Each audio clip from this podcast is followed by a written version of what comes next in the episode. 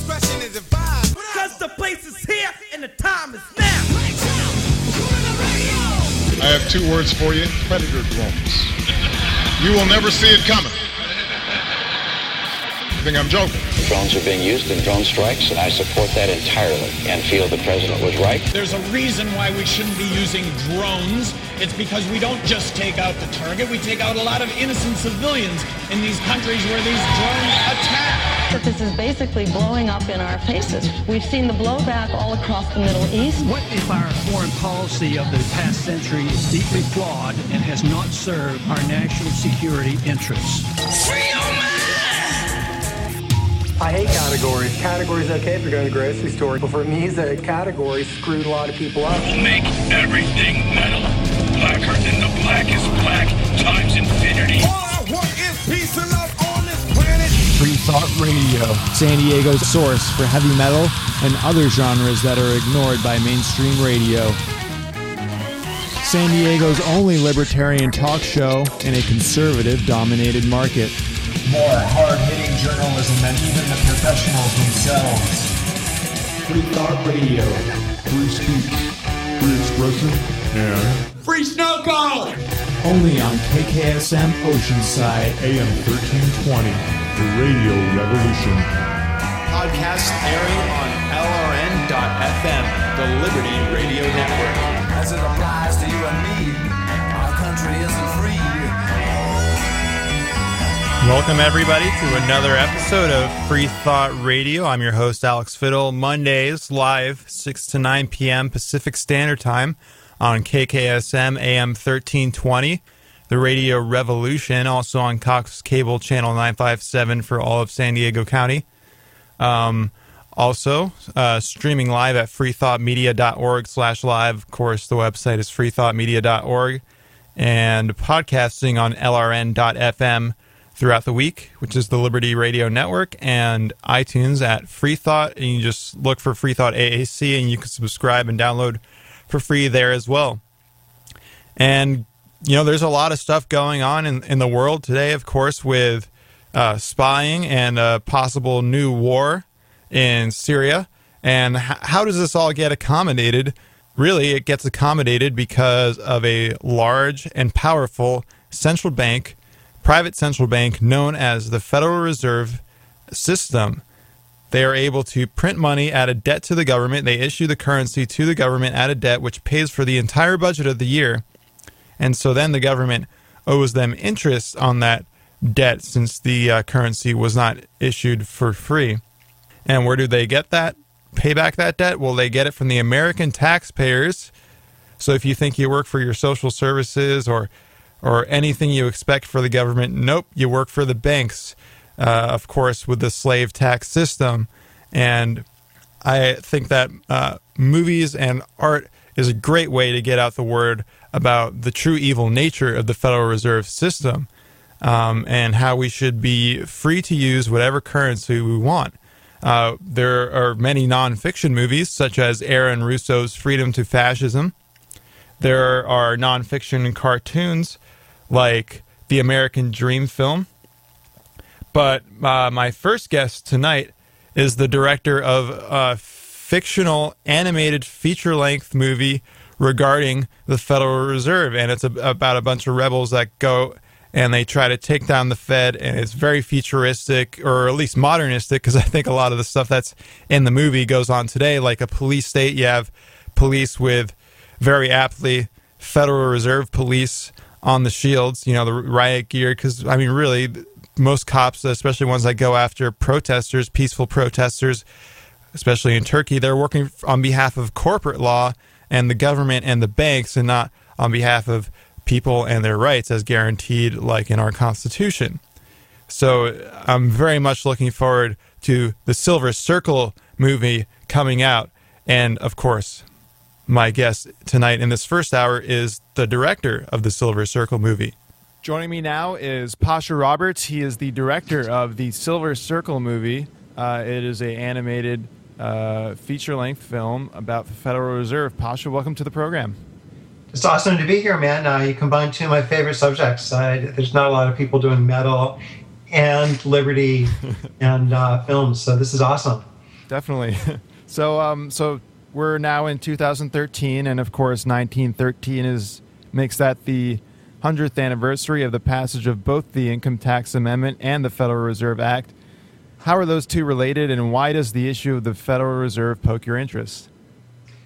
Um, well, it's uh, you know, central banking is a dangerous thing. You know, I mean, it's uh, you know, the the source of uh, you know, if you care about wars and big government and uh, you know, uh, overgrown uh, overgrown entitlements. I mean, it's really the source of it. This is where the money all comes from, and uh, you know, and and really, as an economist, every time things grow the way they have, I mean, you will get uh, inflation of some sort. There's It's going to be very, very difficult for them to kind of land this. You know, it's like Bernanke's taking this airplane full of lead way up in the sky, and there's, you know, how the hell he's going to land it. Uh, so it's it's going to be a, a tricky time to sort of try and get this back. Uh, obviously, a, a more um, it's obviously politically more difficult in this system, but you know, something that's more responsible, a sounder money. Um, would lead to more reasonable spending and keep us out of, us and our drones out of other people's countries. Exactly. So that's where I'm coming from. Yeah. What was the inspiration to make the movie, and, and without any, any spoilers, what is uh, what is the movie about um, as a fictional animated cartoon about the Federal Reserve? Yeah, I mean, basically we set out to, um, when the two thousand eight crash happened, or the mini crash as I call it, sometimes it's, I kind of uh, realized that we could make a full-length movie, I you know, tell sort of the mother of all stories about a bunch of rebels fighting the Federal Reserve, uh, you know, about the next crash. And, you know, when you start charting out what the next crash would be, it'd be more like, you know, a dollar crash, um, more like a, uh, uh, you know, a heavier inflation situation. Uh, we may get deflation before that, I don't know, but, you know, uh, what's... we have coming is inflation. You know, this is sort of built into the system mathematically. Uh, but uh, in the process of that, you know, we, aside from the math, you know, it, we just wanted to tell a cool story. We wanted to tell a cool story about rebels, about, you know, people like you and me and, you know, and our fans that are sort of ordinary people that know what's going on, that are in extraordinary situations. And, you know, uh, you know, and, uh, you know, it, heavy inflation and, you know, making precious metals is pretty metal, you know. I mean, yep. I, I think it's a massive, uh, it's a great match. So uh, as far as the story, I mean, basically, you know, it's this heavy crash. There's, you know, prices are twenty times what they are now. We don't even do inflation. I don't, don't even do hyperinflation. It's just um, things are very expensive. People are very poor. Things are much more constrained than they are now. And you know, there's a group of rebels that are fighting back, uh, especially against, there's this strategic housing reserve that's involved where the feds are taking over houses. Uh, and there's, uh, the rebels are making their own money out of silver, uh, which is, you know, actually the worst thing you can do against the Federal Reserve is to create a competing currency. So that's what they're doing. And, uh, you know, obviously they earn the, um, Uh, you know, the investigation and uh, being pursued by the Federal Reserve. And, you know, it's kind of a classic thriller romance at that point. You know, there's the investigator, there's the beautiful rebels, and, you know, it kind of gets complicated and car chases and explosions and stuff like that. Awesome. So, um, but our, our goal is really to kind of um, make it a cool, entertaining, badass story and make the rebels kind of fun instead of yet another documentary, which, um, you know, there's plenty of those out there. Yeah, definitely. What, what was uh, production of the movie like, and what hardships did you face as an independent filmmaker? Um, we um, production was a lot of fun. I mean, basically, it took four years. Uh, script was about a year. I had a L A screenwriter, not far from you, uh, and we had a um, uh, about three years of production. Um, we shot it all with local actors in a little green screen studio. Uh, there's pictures of that up on our website, but I had them all uh, act out the whole movie inside of a, our you know, pretty small area, and then turned all of that into real animation, into um, you know, the three D action. It's kind of like a video game kind of a thing. And uh, it was a lot of fun, uh, it was a lot of work. I mean, it was just the biggest challenge was probably just getting the thing done and overcoming all kinds of animation and rendering issues. Uh, it's a very, very large data set also. It was like thirty-one terabytes of storage over here. Wow. um, uh, who, who was involved in uh, with the film as far as uh, cast and crew, the, ma- the main voice actors? Um, the, mo- the voice actors are mostly local um, theater types of people. Some of them have gone on to bigger things. A couple of them are now in L A. Um, but uh, Jay, uh, who's the invest- Jay Nelson, who's the investigator for the Federal Reserve, is played by Jelon Grant. Uh, he's now touring the country, singing in um, Jersey Boys, uh, actually. So, um, so more power to him. Uh, he doesn't sing in the movie, um, but. Um, You know, but Philana Mia is uh, the actress who plays Zoe, the beautiful, tempting um, rebel. Uh, Victor Shopov and uh, Peter Burkhardt are two of the bad guys, and a bunch of other people. Some of the actors played multiple roles, actually. Uh, and the big metal name in there is uh, John Schaefer, who, uh, you know, founded uh, Iced Earth, and uh, he's he's a bro. He's a, he's just a, a real fighter for liberty. Um, very giving, very kind guy, and you know we um, shot with him, and he's been nice enough to come up for Comic Cons and you know awesome. do all kinds of stuff. He's a great guy. So you guys are at Comic Con? We go to uh, we we kind of promote it in three areas. We do th- we do um, um, liberty types of events, all kinds of libertarian stuff. We do a lot of precious metal shows, uh, which is almost the same thing but with shiny metal. And then uh, we do a lot of comic conventions and, uh, you know, comic shows. The San Diego Comic Con, uh, we're still on the waiting list for. That's got a multi-year waiting list. Wow. But we do the New York Comic Con, which is almost as big. That's got like one hundred thousand people there. It's just nuts for days. Uh, you know, just screaming kids and, you know, uh, adults and everybody. Uh, so it's, it's a lot of fun. What, what was uh, John Schaffer's role in the movie? Don plays this, uh, he's like this, um, he's like kind of one of the rebels. He, he kind of shows up inside of a bookstore and gives kind of this rant against the Federal Reserve. Um, and, uh, nice. you know, and it's kind of an interesting way to embed a rant inside the movie because there's also a chase scene and a romance scene going on kind of while he's talking. So it kind of fits into the whole story, but it's a way to kind of get some content some political content in there anyway. Um, you know, so it's, uh, so he, he's, he's awesome. It looks like John. We're also going to soon release a music video. I need to finish, um, releasing that with him. Uh, um, so, from, from Sons of Liberty? Um, yeah. Yeah. So is it, is that like a, a song that Sons of, Sons of Liberty had already released, or is it a new exclusive track? It's from the second album. Cool. So, awesome. um, But I can't. I probably shouldn't say more until I get sure, through sure. Their, their thing. But uh, but yeah, but it's set with him playing. You know, basically have this three D model of John.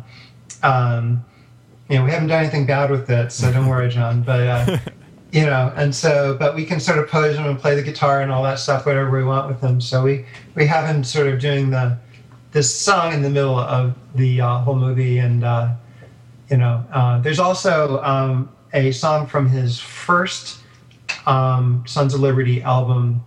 Um, is that true? No, I think it's actually also from the sac- the second album because we had rights problem with the first album. Um, he owns all the rights to the second album. The first one was all tied up in Warner. Yeah. Um, but uh, but that's the Car Chase song, you know. So there's the whole thing about three hundred and the Warriors and all that. Yeah. That's um, inside of that. So, uh, so yeah, it makes for a great car chase song. It's got this kind of, you know, John's got this kind of rolling, um, you know, rhythm guitar to it that's just perfect for just a car chase, kind of just rolling forward. Yeah. Awesome. For those just uh, joining, I'm speaking with Pasha Roberts. He is the director of the Silver Circle movie, an animated feature length about the Federal Reserve. Um, How has the movie gone over in the screenings that have occurred since its uh, recent theatrical release? Um, we've been all over the place. I mean, we've been thirteen, fourteen cities at this point, um, and you know, over a thousand people have seen it. We've been, um, you know, had week-long runs and um, and L A, Washington, D C, and in uh, New York. And, uh, you know, and so it's been it's been pretty good. We got a lot of the press has seen it. A lot of press has reviewed it. Um, definitely the Liberty people kind of pick up on the message a lot more and uh, kind of identify with what we're doing. Uh, you know, so some of the, um, you know, a uneducated, somebody who doesn't know a lot about the Federal Reserve or money or anything like that, um, some of them are having trouble figuring out where we are in the political spectrum. You know, like, these guys aren't Republicans or Democrats, so what are these guys? You know, um, I think, you know, so some people get lost in that as if that really matters. Um, yeah. Like, we legalized pot in the movie, so that probably confuses them. so... Um, there's this outrageous sort of pot smoking scene in the movie, but the, uh, um, but the, uh, you know, so it's so some people try to figure out where we are, um, you know, just because it's not like election cycle politics. Unfortunately, it should be election cycle politics, but you know that, they'll never go there. So yeah, totally. But uh, but you know we we've had you know we let people laugh and cheer, and it's it's a fun movie when you know it's it's, it's really fun with the crowd. Awesome. Uh, are there any plans for a D V D release? Yeah. Yeah. Actually, we have uh, at least three, four more showings, of, uh, screenings of the movie over the next couple of months. Um, let's see. We have one in Pensacola, Florida. We have one in Nashville, Tennessee. We have another one in Boston. Uh, and then we'll be showing one up at a Porcupine Festival, which is a Liberty Festival, sort of like hippies with guns up in uh, northern New Hampshire. Uh, so that's fun. You can sort of you know, you know, buy food from an unlicensed food vendor with silver, and you know it's fun. It's an awesome festival. Um, so we're showing it there, and uh, we'll probably accept silver for that too. So, awesome. um, and then on July first, uh, I don't know if we've officially announced it, but somewhere around July first, I'll say um, we're releasing it out on uh, D V D, Blu-ray, video on demand, all that stuff. I'll, I'll start coming out, and people. We'll actually be able to see it everywhere because there's a lot of people that weren't in one of our cities and really want to see it. Awesome. A- any chance of the uh, American Open Currency Standard uh, issuing a commemorative uh, uh, silver round for the movie? Uh, probably not those guys, but we've we've got thousands of our rounds out there. I mean, we awesome. we made it with Golden State Men, who are really truly Liberty. Um, you know, supporters and really interested in getting their money out there. So, you know, and getting true silver currency out into the market.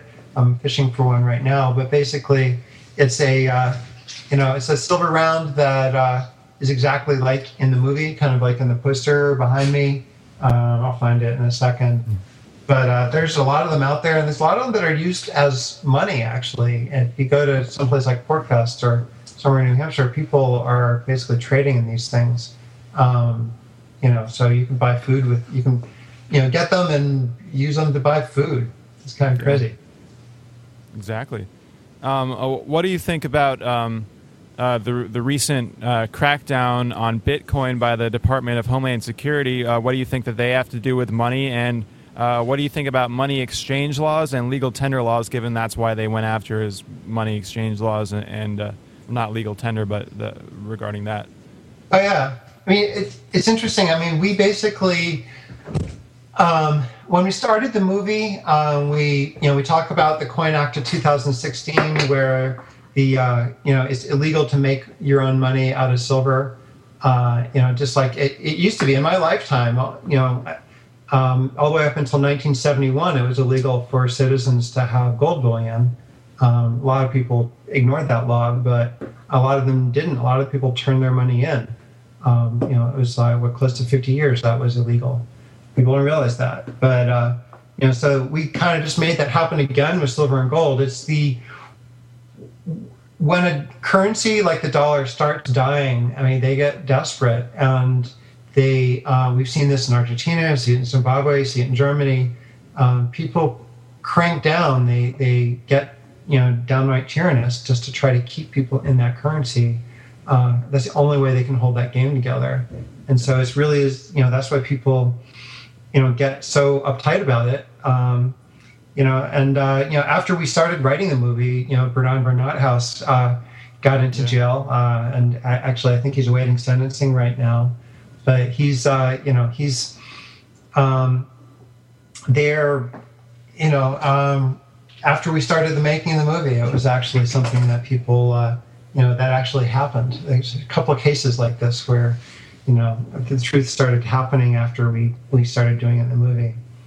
Yeah, definitely. And, and it, it is definitely a, a bit of a game.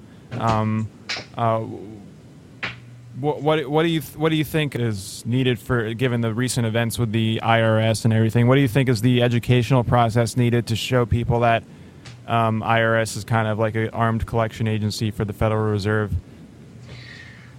Well, I mean, they're doing a pretty good job themselves, just publicizing it, and you know, it's. Um, I don't know what it's going to take for people to be awake to actually see what's going on. It's amazing. I mean, because it's pretty blatant at this point. Um, you know, I'm thinking smart people don't necessarily see it, um, but it's a. Uh, you know, it. it You know, I'm hoping eventually it got ridiculous enough that, you know, people will actually see kind of what's going on. Um, you know, I don't know what it's going to take as far as silver is concerned. Usually if somebody actually holds silver or feels silver, they actually, there's this innate kind of human sensibility about metal and about money. So people actually kind of get the sense of it. Um, I can't grab that thing out of my pocket right now, but I actually have the die, an old die for it on my desk. So this, so basically silver that looks like this, you know, it's the same thing that's in the movie. Um, that's the reflection on my camera there. Silver is very hard to photograph. Yeah. Um, but uh, there you go. Cool. Um, so the so they're kind of like that. Um, this is the old die, but the uh, the newer die and the other rounds are basically just like in the movie. Uh, it's like this circular pattern. Um, but they're pretty cool. And, and uh, um, you know, when people actually touch and feel that, you know, they... Um, do get a sense that there's inherent value in it. There's there's something that's not going to go away. Bitcoin is also really interesting, but in our case, in our crash scenario, people may not necessarily have smartphones or electricity or bandwidth, uh, which are some of the things that you need to make a Bitcoin exchange work. So in a silver situation, you know, there's an absolute, you know, bare necessity that's going to work uh, no matter what. People can tell what is silver and what's not. Exactly. Do you have any final thoughts uh, on the issue of the Federal Reserve and, and the movie? Well, I hope they enjoy the movie. Uh, they've probably seen it by now. I don't know. If not, they can uh, buy their own damn copy online. Uh, but uh, um, you know, we're definitely working on the sequel. Working on. And by the way, here's the coin. I found it. Awesome. So that's what it looks like. Um, um, but the uh, um, you know, I think it's. Uh, I hope this kind of entertainment and this kind of these kind of ideas get out, and uh, I hope they um, become much more widespread, especially among, you know, metal listening audiences whose sensibilities are really very similar.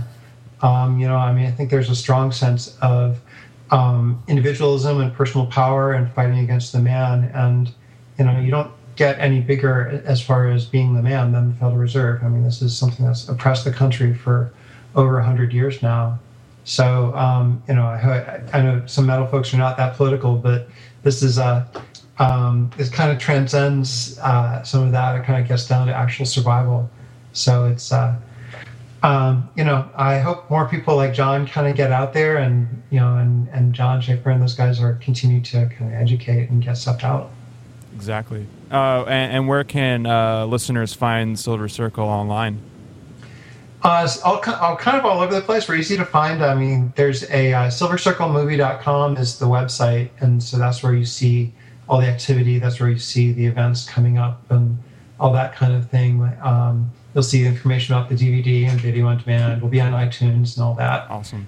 Um, so there's also a very active blog called Silver Underground. People are just writing all the time, and it's just uh, interesting stuff. People can get arguments about drones or whatever on there, um, so that's fun.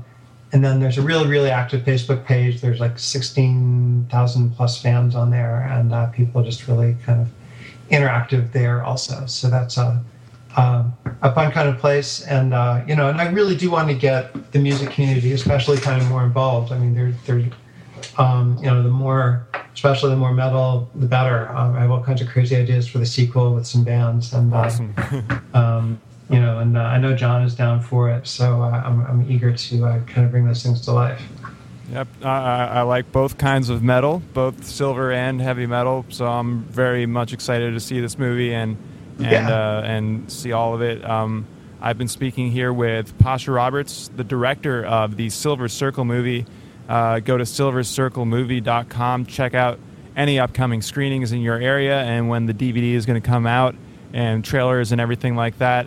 Um, Pasha, thank you very, very much for joining the program and helping us spread the message of liberty. All right. Thanks a lot, Alex. See you later, man. And for you who missed any part of the episode, the podcast will be up on iTunes at Free Thought. Uh, you just go to the iTunes store, search for Free Thought, and then you look for Free Thought A A C, hit subscribe, and then it'll go straight automatically when the new episode drops. Also, podcasting throughout the week at L R N dot F M, the Liberty Radio Network. I'd say get educated about the Federal Reserve. If you don't know about it, you can't really make economic arguments without talking about the central currency system that controls at least half of every transaction you make uh, when you work. You know, it robs the value out of your pocket through inflation, which is a hidden tax. Again, going straight to the pockets of the banksters. Just like the income tax, most of it is going to pay the interest on the debt, which is either, either owed to Federal Reserve bankers or to other kinds of foreign bankers. And really, they're kind of all the same. World Bank, I M F. A whistleblower from the World Bank recently came out and basically said it, there's a whole bunch of corruption, and it uh, it involves, you know, uh, a small group of banksters that are centered around the hierarchy of the United States Federal Reserve system. It, it really is an evil system. Uh, we need freedom of currency uh, in your state, locality, nullify illegal tender laws and money exchange laws.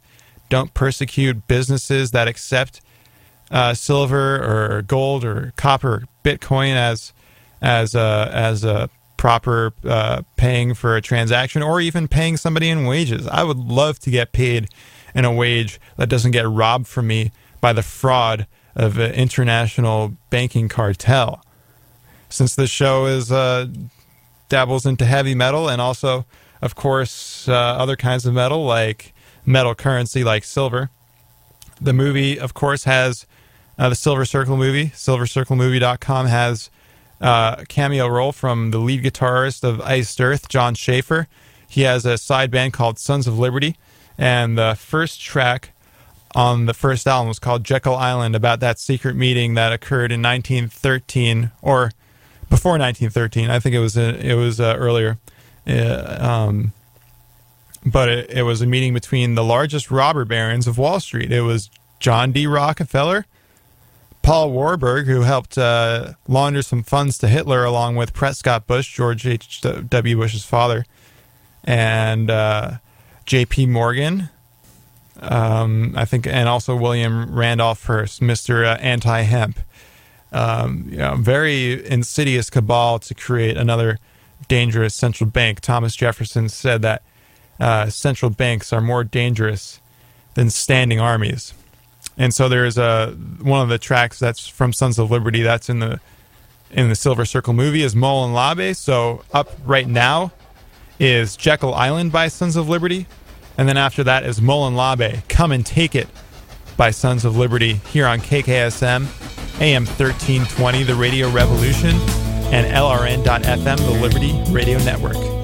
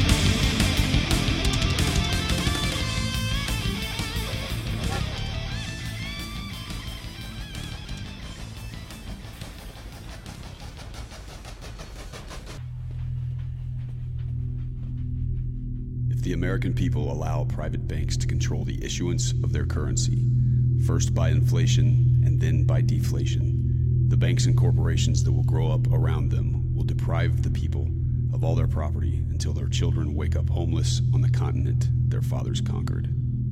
Thomas Jefferson.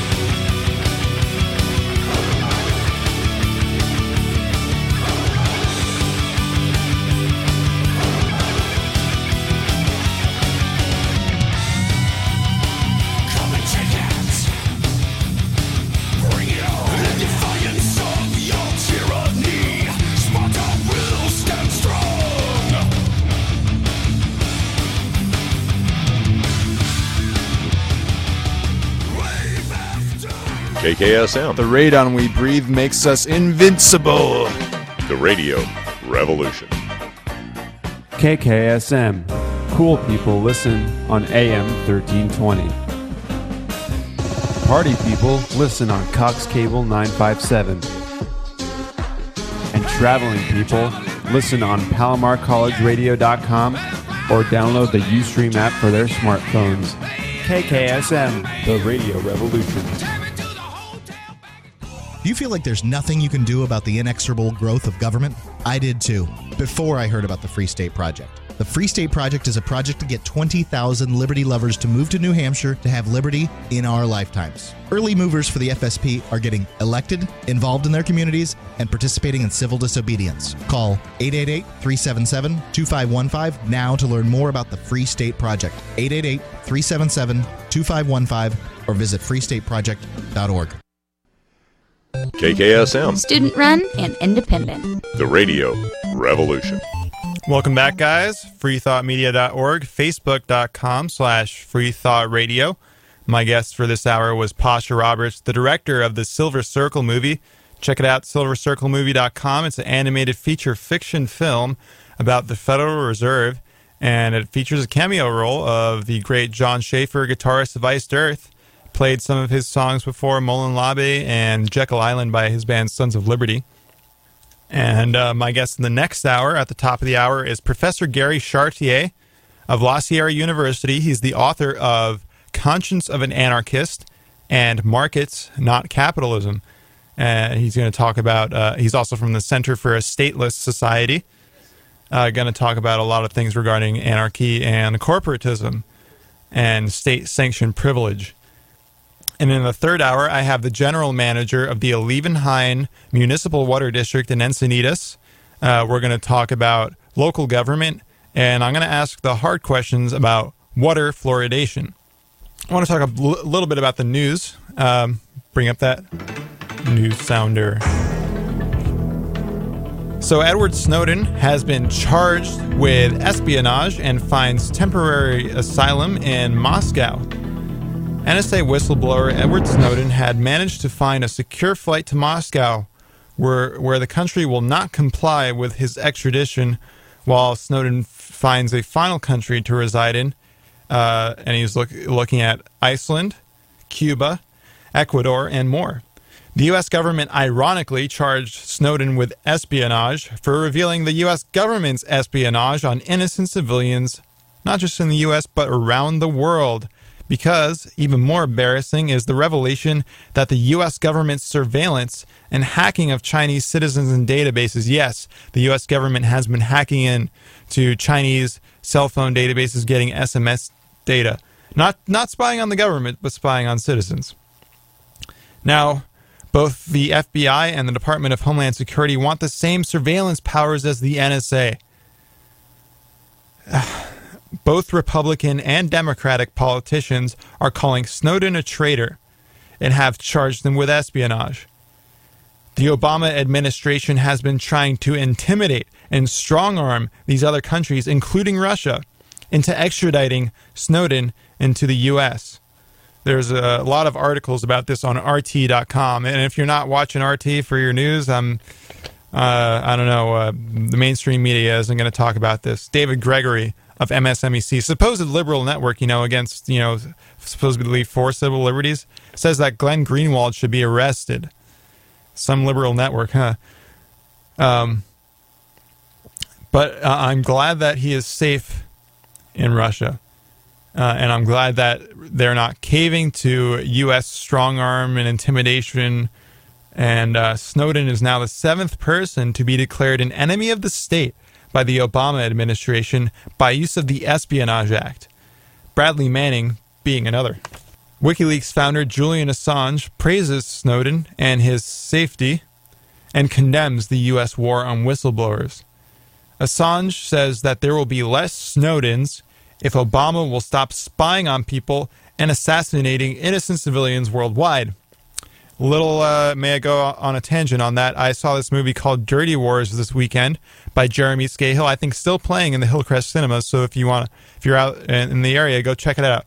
Um, one of the stories uh, I'll talk about some more later um, was uh, a bomb strike in Yemen, and you know we have drones flying over Yemen all the time, dropping, you know, killing innocent people, um, and the Yemeni government to take the heat off the U S to you know because. Uh, blowback, you know, Islam doesn't create terrorism. Us being over there, it creates terrorism. Um, so, Yemeni government being in bed with the United States wants to get the heat off our tr- off our tail, so they take credit for it. So the, the Yemeni government took credit for this one particular uh, bomb strike in the middle of the desert, claiming that this was like some sort of Al-Qaeda training field or whatever. Uh, uh, Scahill visits the uh, the facility, or no, the area, and talks to the victims, and it turns out these guys were completely innocent. Uh, the only people living were uh, uh, uh, uh, mother and her daughter and some old man. They killed all the rest of her children and her husband and everybody else in that in that small little tribe, and, you know, just minding their own business, living in their in the Yemeni desert. And one journalist, I do not have his name, uh, but if you research it, um, a journalist, one, there was one journalist that exposed that the Yemeni government didn't carry out, that it was the U S government that did that. It was JSOC uh, um, that carried out that thing. He was locked up by the Yemeni government and beaten and tortured by the Yemeni police. And he was about to be released, you know, for being a journalist, until he got a very... the Yemeni government got a very special phone call from President Obama himself ordering that a journalist remain in jail for telling the truth that the U S killed innocent people. This is the war on journalism we have in this country. And I'll get to Michael Hastings in a second, but let me talk about Syria. Obama is escalating the Syrian war despite no consensus at G eight. Now, Obama and Secretary of State John Kerry are going forward with supplying Syrian rebels with armaments, despite the opposition from Russia at the G eight conference and a supposed peace conference that's supposed to be coming up in Geneva. How how can an uh, effective peace conference happen when they're, you know, they shouldn't be taking any actions until after the peace conference, but they're taking actions. They're how how can that happen when the U S government is supplying, taking sides with one side? They're supplying them with weapons. They already have anti-aircraft missiles. And of course, sarin, they have used the sarin nerve gas, and the U S government tries to say it was the Syrian government when it was actually the U S-backed rebels that used that nerve gas. Uh, this is really a true testament to the underhandedness of the U S imperialism to get the war going before any peace agreements are met or even tried at. And they even have one booked, but they're still going to go ahead and supply the rebels. You know, the the consequences of... of supplying the rebels with arms before the peace meeting is going to be immediate. All any guns, you know, they're going to be using them, uh, and, and it may jumpstart uh, the war ahead of the peace conference. Now, senators in, in the Senate are pushing for a war with Syria, saying military action needs to happen. Obama is denying any escalation of the war.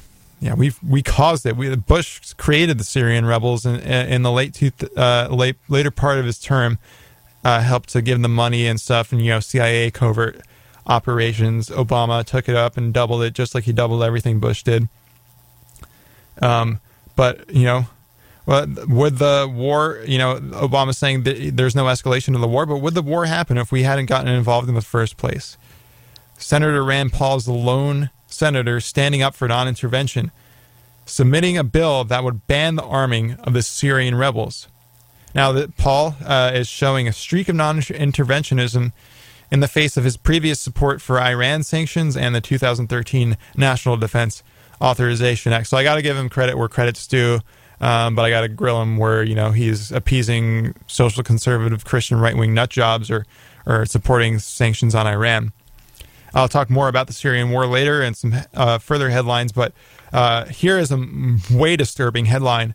Journalist Michael Hastings dies in a car crash. I didn't know much about him, but I, I looked into him uh, much uh, more uh, bef- before this episode. So the journalist who exposed from Rolling Stone who exposed General Stanley McChrystal was also a wh- whistleblower in several other aspects. One of Michael Hastings' last articles was how the Obama administration was no different than Bush's in the complicity in war crimes and civil liberties abuses.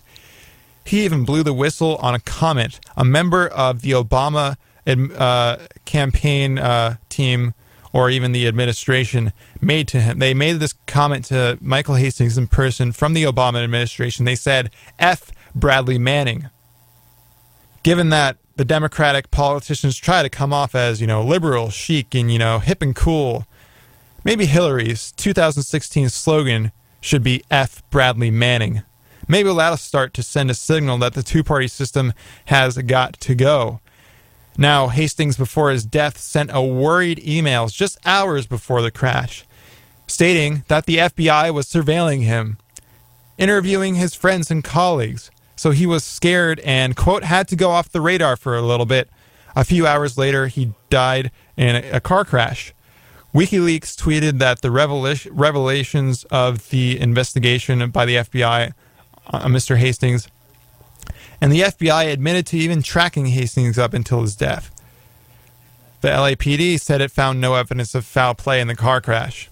Now I want to look at every little bit of information, and this just seems a little creepy, and uh, and uh, I'm I'm waiting for you know more things to unfold, and, and it is it is keeping it is continuing to unfold, and and that is it for the uh, urgent headlines.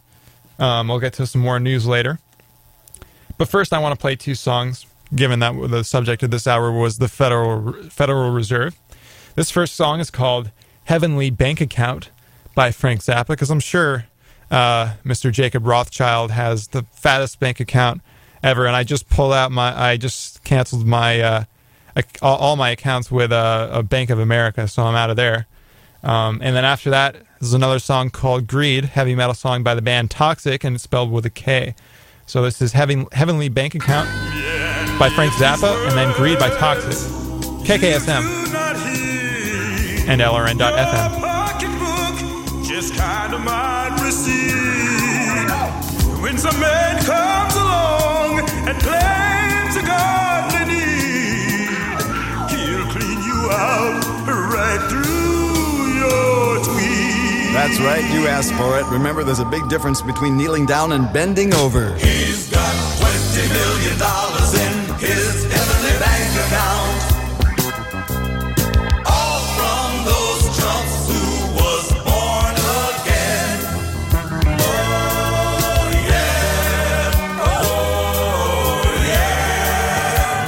yeah. He's got seven limousines and a private plane.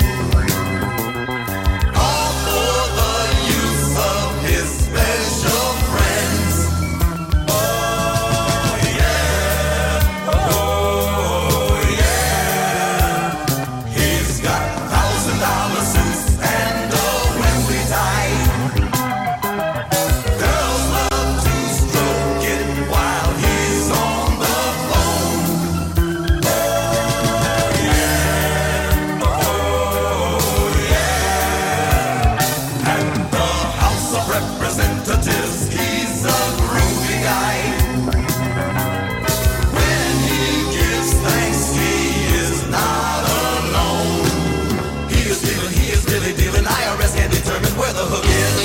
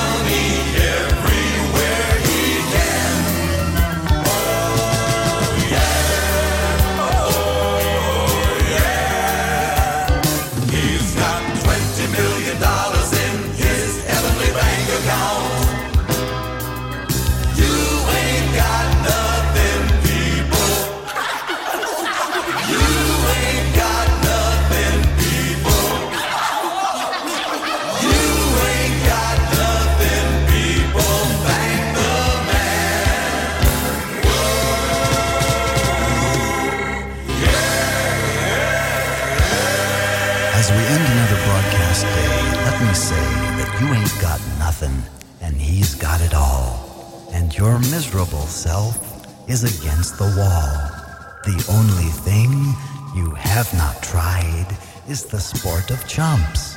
That's suicide. Greed, for lack of a better word, is good. Greed is right. Greed works.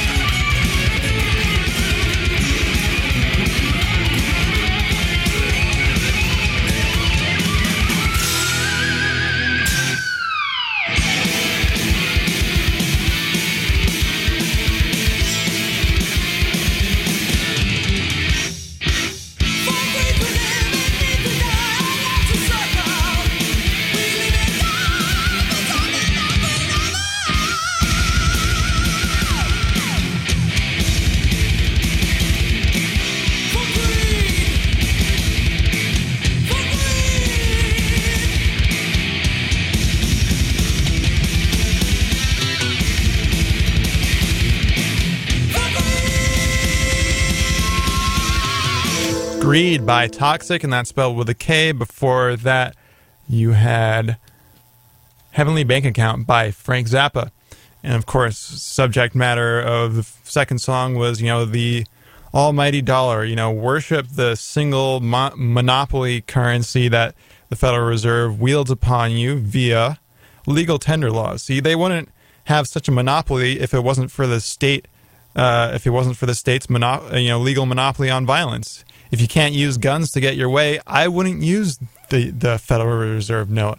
I would be using silver or copper or Bitcoin or barter, whatever. You know, let free individuals come up with whatever they think is best to compensate each other with, you know, on their own. Don't have the, you know, Federal Reserve use the government's guns to force people to stick to one form of currency that is really, you know, you, you tether people to this currency and they have to work Uh, for something that loses value, that they get taxed, and the, the tax goes to pay back the Federal Reserve because they loan, they don't just issue the currency and give it and circulate it.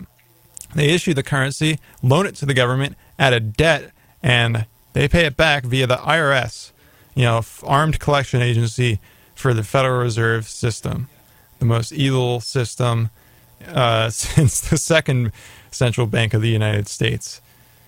Uh, you know, banks nowadays are as cheap as McDonald's. They even have drive-thrus. You know, they're worth nothing. You, I, I, you know, I would highly recommend dumping the dollar, dumping treasuries, um, anything to do, you know, with fiat money or central banking. You know, the the only countries that don't have central banks, or at least central banks that are connected to the, uh, you know, small group of bankers that really have a hand in all these central banks around the world, are the countries we've been going to war with for, you know, Libya, try to introduce gold dinar, Iran, pulling out of the dollar and, and pricing it in oil. Uh, you, you go you go down that list, you know, Afghanistan, Iraq. It's kind of like that, you know, the same countries that are on that neocon roadmap of war, you know, that Rumsfeld and the neocons have been saying we need to go to war with all these countries on that list for for decades, and each time they come up with an excuse for the different countries. Oh, it's weapons of mass destruction. Oh, this or that. You know, it's uh, enough of it already. And the Federal Reserve finances those wars, so it's just a big loop-de-loop of evil.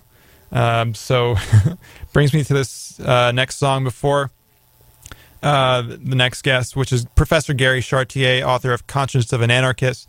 This song is called Slave New World by Sepultura, here on K K S M, Oceanside, and L R N dot F M, Keene, New Hampshire, Liberty Radio Network. Be right back. Gary Chartier is my guest up next.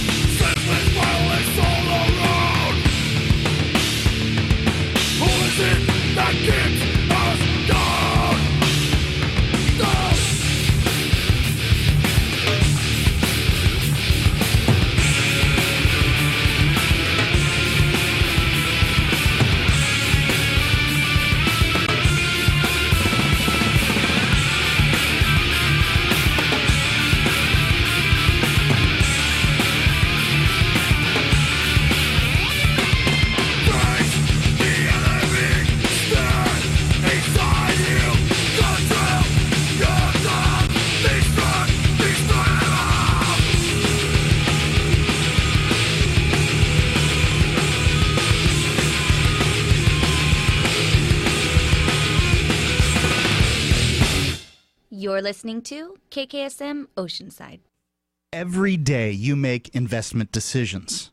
When you do business with and hold U S dollars, you make an investment in the soundness of the moral philosophy and the potential longevity of the United States hegemony.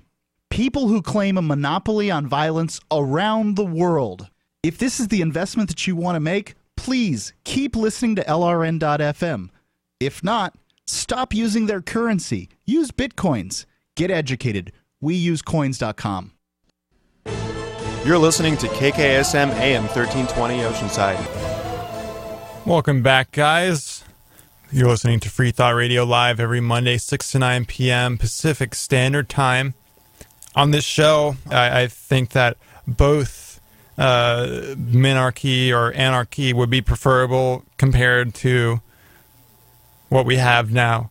If we had a limited government situation where the only function of the government was to prevent uh, the initiation of force and fraud, and, and including the environment, uh, that would be certainly acceptable. And if we also add a no-state situation, but still where people who initiated force or fraud or polluted on other people's property, or in the general, you know, uh, bi- biosphere where it affected multiple people's properties, would be held accountable, that would be also preferable. So, uh, you know, and and in the, you know, there's multiple ways to go about this. Uh, you know, living anarchy in your own life while at the same time, you know, being a thorn in the balls of the of the state and the politicians, especially your local government. Do all in every way, you know, civil disobedience, you know, living, you know, you know, using cannabis, you know, you know, tax protesting, using Bitcoin, gold and silver, so on and so forth. There are many ways to uh, uh, go past the state. Uh, w- my guest is, right uh, up next is going to talk about the philosophy of anarchism. And, that, you know, very, very interesting point of view, which I totally, you know, agree with. And if we had a stateless society, I would be a happy camper. And uh, certainly, you know, up until then, we really need to stop the state that exists right now from pointing guns at us even further. Um, you know, political action isn't a total lost cause if we do things like pass medical marijuana laws or repeal prohibition uh, within certain states. Uh, then that's government no longer pointing guns at cannabis plants, meaning that they can grow more freely, and that means more medicine for people. So there, there is certain immediate benefit to removing uh, guns, state state sanctioned guns from from certain situations like growing cannabis plants. But at the same time, it would just be nice if that whole thing went away altogether, and we had a, a stateless society. So my next guest is going to talk about that uh, whole notion. Joining me now is Gary Chartier. He is the professor of law and business business ethics at La Sierra University and is the author of many books, including Markets Not Capitalism and The Conscience of an Anarchist. Gary, welcome to the program. It's great to be here. So what is your definition of the government? Well, when we talk about the government, uh, I guess I'm thinking about a group of people who claim the authority to be able to use force against other people's bodies and property and uh, tell them what to do. Mm-hmm. Who claim not just that uh, they physically are able to do this, but that they're entitled to do it. Mm-hmm. Legally, too. Under their right. eyes. Um, they do think that. Yeah. um, uh, let me play devil's advocate for here. Without a state, wouldn't there be a big disaster and chaos? Well, obviously, you can't guarantee that there won't be disaster and chaos, just like, of course, you can't guarantee there won't be disaster and chaos with a state. But the evidence is that people generally behave in an orderly and responsible manner uh, for reasons that don't have a whole lot to do with whether Big Brother is looking over their shoulders and uh, threatening them with violence. Of course, there are a few people like that, and uh, you need ways of restraining them, but there's no reason to think that the state's the only entity that can restrain them. It seems to me that most people tend to cooperate with each other in fairly predictable and reasonable ways for a combination of, uh, of reasons, including uh, Uh, you know, their uh, their own uh, prudential judgment that uh, things will go better for them if that happens, and the moral judgment that it's appropriate not to uh, aggress against other people or defraud them and so forth. And so I- I'm not convinced that uh, you need Leviathan uh, to keep life from being, in Hobbes' famous phrase, uh, solitary, poor, nasty, brutish, and short. Mm-hmm. And, and certainly when it comes to your anarchist philosophy, it's the belief that yeah, there could still be rules. We just don't need rulers to um, tell us what to do when th- those activities are peaceful and honest and and uh, and non uh, uh, yeah nonviolent. No, that's absolutely right. Uh, rules don't have to be generated from the top down. Rules can emerge from the bottom up, uh, as we see in you know uh, a range of uh, social settings. So we think about the emergence of the common law system uh, in England, in which you had a whole bunch of different courts and court systems generating rules, and rules being filtered by the uh, process of uh, people uh, pursuing different legal options and uh, uh, competition winnowing out bad uh, bad choices and so forth. So uh, I think you can certainly have an emergent Uh, legal order. I, I, I think it's the case that complex societies certainly need uh, rules that enable strangers to interact in predictable and reasonable ways, uh, but it doesn't follow that you have to have Leviathan imposing those rules from the top. Mm-hmm. Definitely, and and I, I certainly think that it's uh, a bit of an insult of our own intelligence to say that we can't think for ourselves. We need uh, a person, a policeman with a badge and a gun to say what's right and wrong, and if they didn't, then I would just lose it and I wouldn't be able to control myself. Well, that's right. I mean, you know, if you think about your neighbors, undoubtedly, again, there are some people who, in some circumstances, uh, are going to be inclined to uh, uh, to behave irresponsibly. But if you think about your neighbors, it seems wildly unlikely that the vast majority of them would be, you know, breaking into your house, uh, stealing your stuff, subjecting you to violence, uh, if only they were confident that Uh, Uh, the uh, boys in blue wouldn't be uh, showing up to restrain them. And I just think that that's just not how most people behave. Mm-hmm. And when it comes to economics, um, you know, government exists sort of after um, production occurs, you know, to take that. So, uh, you know, it's a point of economics to note that um, whatever the gov- government takes, it must take from us. So there's really no, no net gain in the economy when it comes to government spending. How... Uh, what would happen in, in the economy um, if, if you know, the government would just, you know, get out and stop, you know, taking the fruits of our labor to give to their friends? Yeah, you know, it's. Um, I, I think I think you make a really good point. Uh, if you think about uh, a recent uh, a recent discussion of these matters that's garnered a lot of attention, um, uh, Steven Pinker's book, uh, "The Better Angels of Our Nature," uh, you know, Pinker, who's you know, own views are in some broad sense, probably, you know, a lot of ways, a classical liberal or libertarian, really believes, nonetheless, that the increase in state power uh, that's occurred uh, as, as states have grown stronger and more robust over uh, the centuries really is somehow responsible for economic uh, uh, advances uh, in uh, the societies where it's taking place. And I think it's uh, at least as plausible to say that what's really happened is that as people have found ways to uh, perform more effectively in the economic sphere, it's become affordable for the parasitic entity that's known as the state uh, to get bigger and grow fatter uh, because there's more uh, there's more wealth for it to skim off.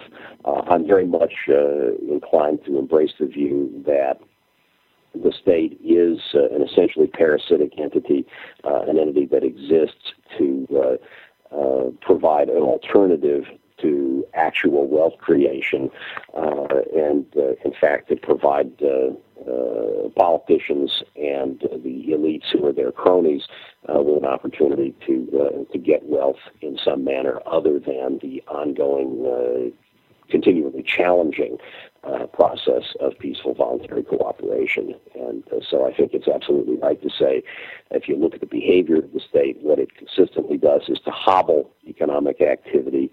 Uh, very often in the interest of providing uh, uh, wealth to uh, uh, elites and uh, and politicians. And so it seems only reasonable that if the uh, state got out of the way, uh, we could expect economic productivity to increase substantially. Mm-hmm.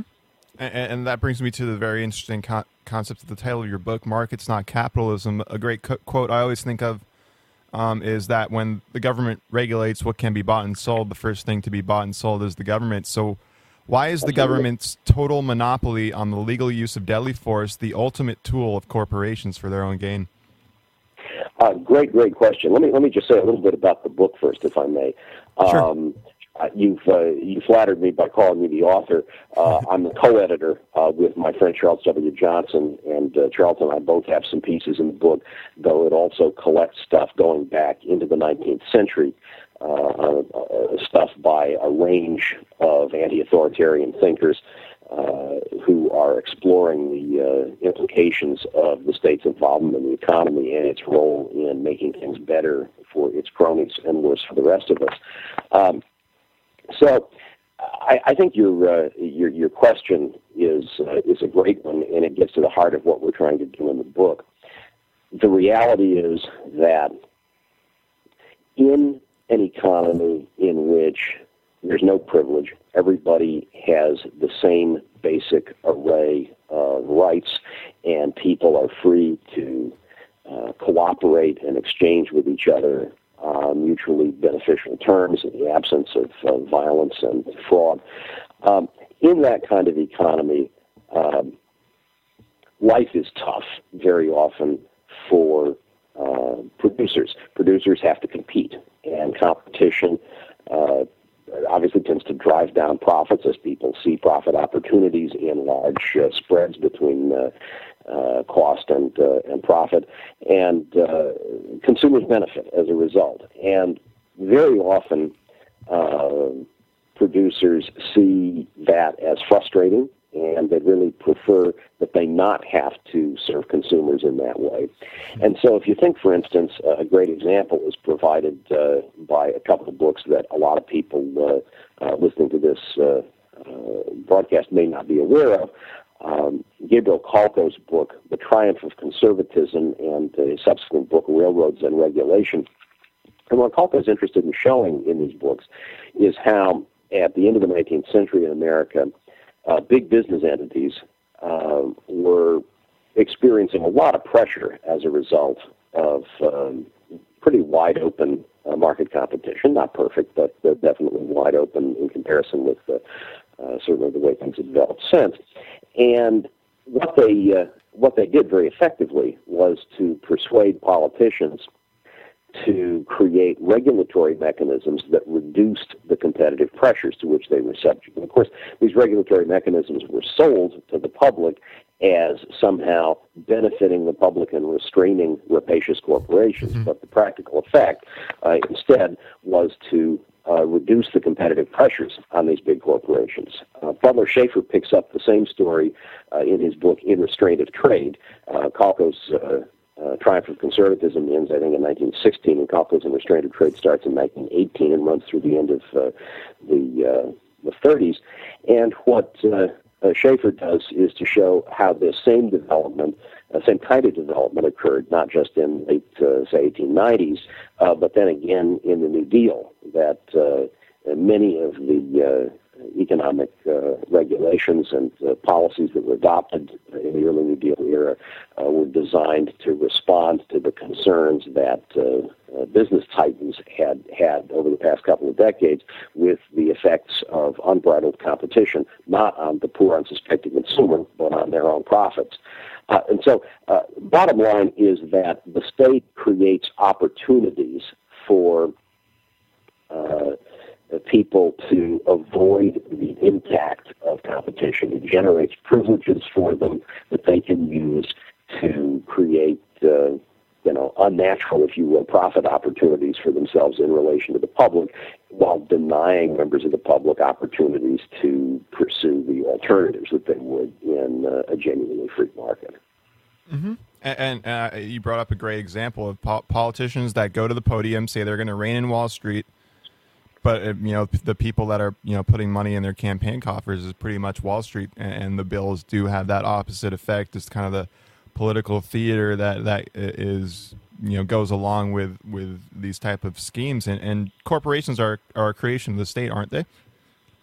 Well, they are. Uh, the, the, the whole notion of the corporation with entity status and limited liability um is a product of, uh, of legislation. And so, you know, you can imagine ways in which people by contract might be able to achieve some of the same goals, uh, but they'd have to work harder to do it, and they have to get the consent of their uh, contracting parties to do it. And so the state definitely has offered a, uh, a bonus to, uh, uh, to corporations by creating that, uh, that limited liability and, and entity status option for them. You know, when you were talking about Wall Street in particular, I was reminded of a, um, a great resource.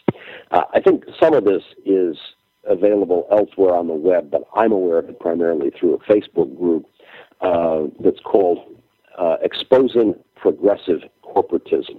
Mm-hmm. Uh, the name is maybe a little bit of a misnomer because it's not only progressive corporatism that's in view, uh, the focus really is on corporatism generally, but the uh, resources that are available courtesy of the uh, Uh, the Facebook page are just remarkable. What they are uh, is this.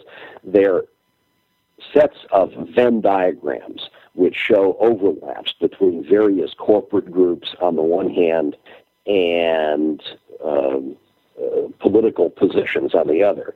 And so what we see is, uh, we'll say, uh, you know, a particular company, let's say Monsanto, uh, and here are a bunch of people who are Monsanto executives who also turn out to occupy, uh, go on to occupy significant roles in uh, the Obama administration or the Clinton administration or the Bush administration. And uh, the uh, brilliant, brilliant person who's put this site together offers uh, just zillions of these, many, many different ones showing how different industry groups overlap with uh, the highest levels of government. And uh, when you hear politicians engaging in their sort of ritual uh, attacks on uh, on business and their, their promises to the public and protect members of the public from business, uh, it's just really important to go back and look at these and remember that, yeah, of course it may be the case that sometimes the attacks are real because obviously, you know, different business groups are allied with different politicians, and sometimes politicians do manage uh, to uh, put the screws to uh, business groups that are allied with their political opponents. But as a general rule, big business as a whole has a wonderfully chummy relationship with uh, uh, top uh, executive and legislative uh, politicians, and uh, it's really just useful to see this uh, in a in a powerful uh, visual form uh, that reminds you how utterly deceptive the rhetoric of uh, uh, protecting the little guy uh, that so many politicians use uh, really is. Mm-hmm. And just by example, a Monsanto guy writes a report. Uh, a few years later, becomes a guy at the F D A and then signs the own report that he wrote. You know, they get pl- plenty of subsidies, money for uh, big farms, and the, even the biotech firms that created the G M O uh, technology got subsidies. In my own district, my own congressman, um, and, and I uh, I wanted to bring up um, that, you know, you mentioned corporations get to exist as an illegal individual, but uh, you know, at the same time exist as such above the law, or actually get to create the law. Um, with, with all the laws that benefit them or exempt them from laws, um, where, where under true individual rights, the individuals that make up the corporation have the same rights, but no one person, um, you know, has the right to, you know, initiate force on another. And corporations being a legal creation of the state, that, you know, that would be a non, um, that would be a non-starter, because, you know, that wouldn't be a situation under individual rights. Are, are corporations an antithesis of individual rights? Well, I'm not sure that I'd put it quite that strongly, but as I think we can obviously see why there are advantages to uh, associations of one kind or another, mm-hmm. but I think that the current cluster of legal privileges that uh, corporations enjoy, uh, both the basic privileges of entity status and uh, limited liability and tort, uh, really are... Uh, Uh, are problems from the standpoint of anybody who sees everyone as enjoying an equal array of rights, uh, because those who participate in the uh, in the corporate form really get uh, an extra boost. Uh, you know, you talked about the uh, uh, process of extracting uh, political privileges, and uh, you know, if we if we listen to uh, some people who are, I think, genuinely concerned about these matters, uh, some activists, uh, they'll say repeatedly. Uh, that they're scared about the role of money in politics, uh, and they want to find some mechanism that will somehow exclude money from politics.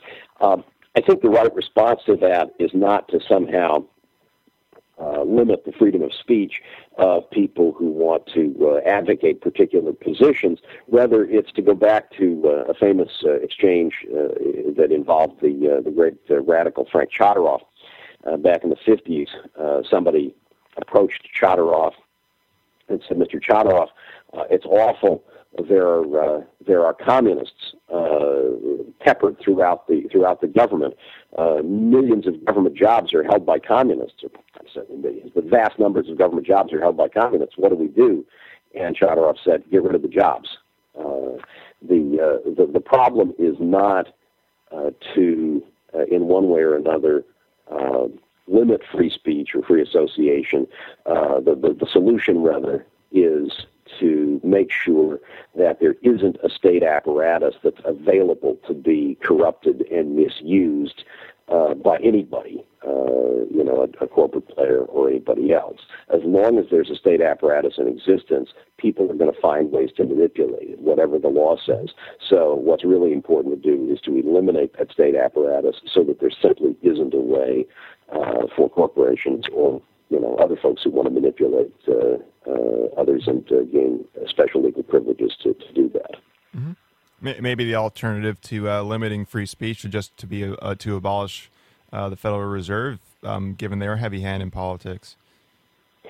Uh, I think that would certainly be one uh, one important uh, one important thing to do. As long as the uh, state is in a position to create uh, uh, create money and manipulate the money supply.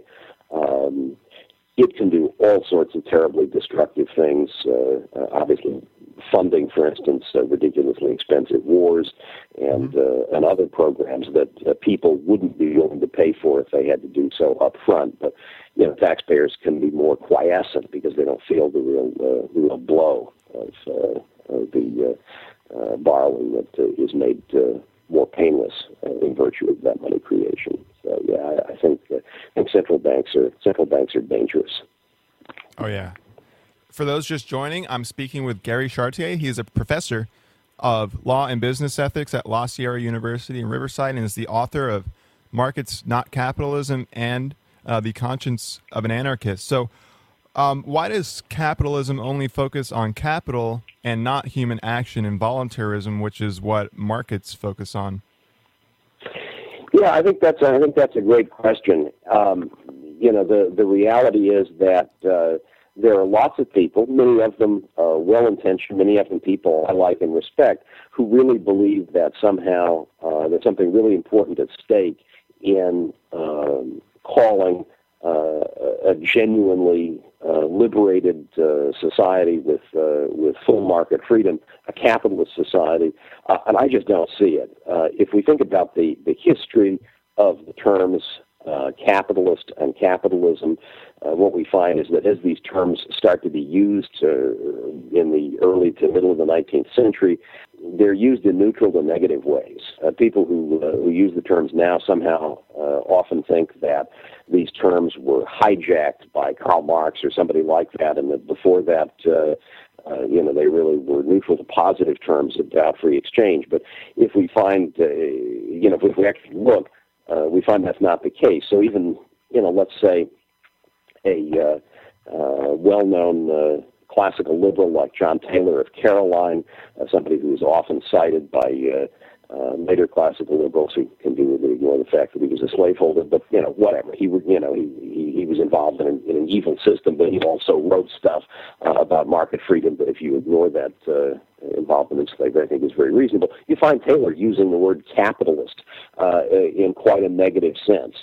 Uh, similarly, uh, Thomas Hodgkin, uh, sometime editor of The Economist, uh, mentor to Herbert Spencer, uh, very uh, powerful free market radical.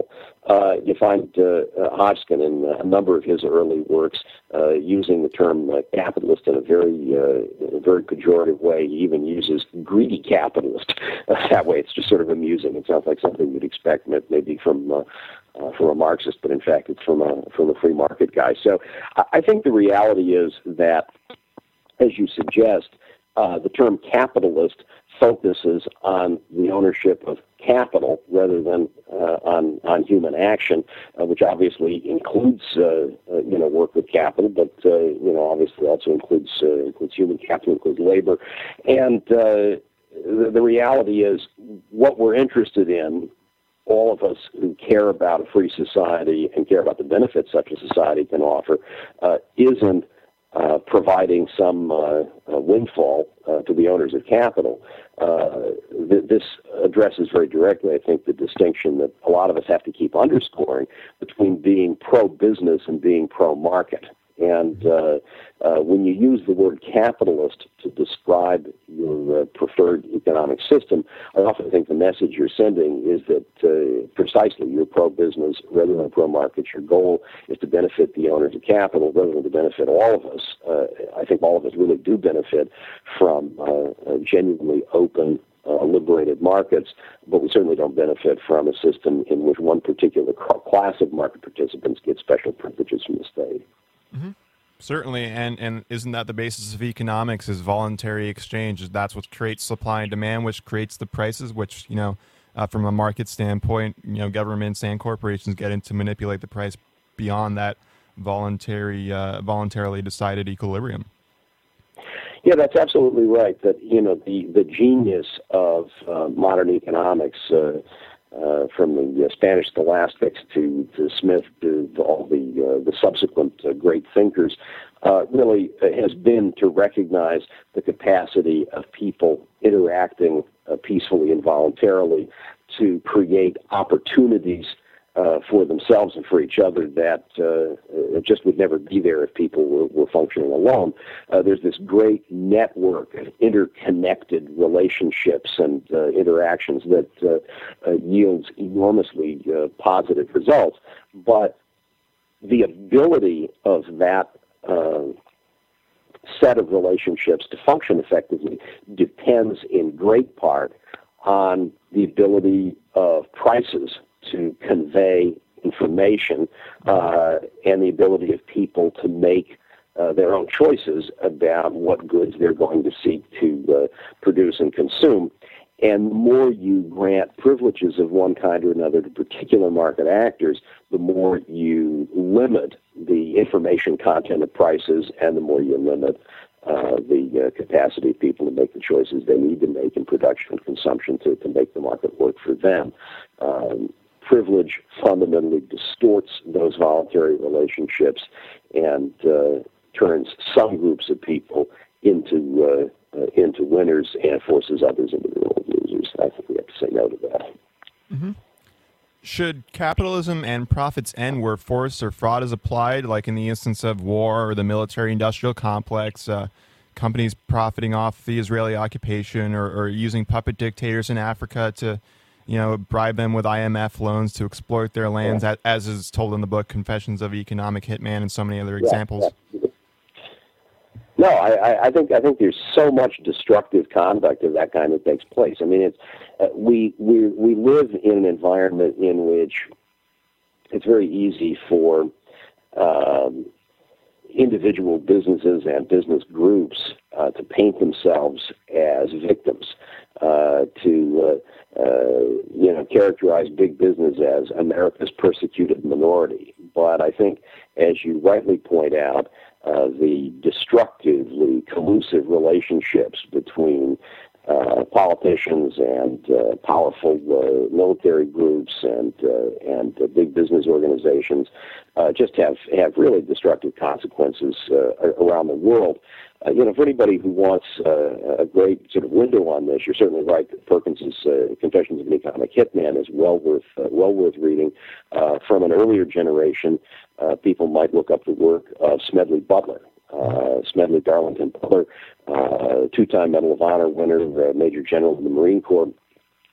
Uh, in retirement, uh, famously wrote a book called War is a Racket, mm-hmm. in which he says bluntly, my job as an American military officer was to make uh, make the world safe for big business.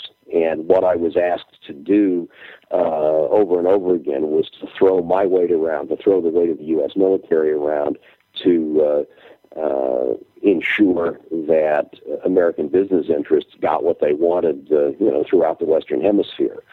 And, uh, you know, it's not just a kind of recent development. It's not a few rogue uh, organizations or bad apples.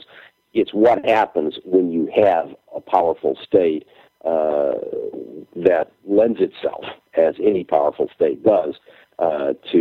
Uh, cozy uh, relationships, relationships uh, similar to those that George Stigler talks about using the word capture uh, with uh, with big corporations. Mm-hmm.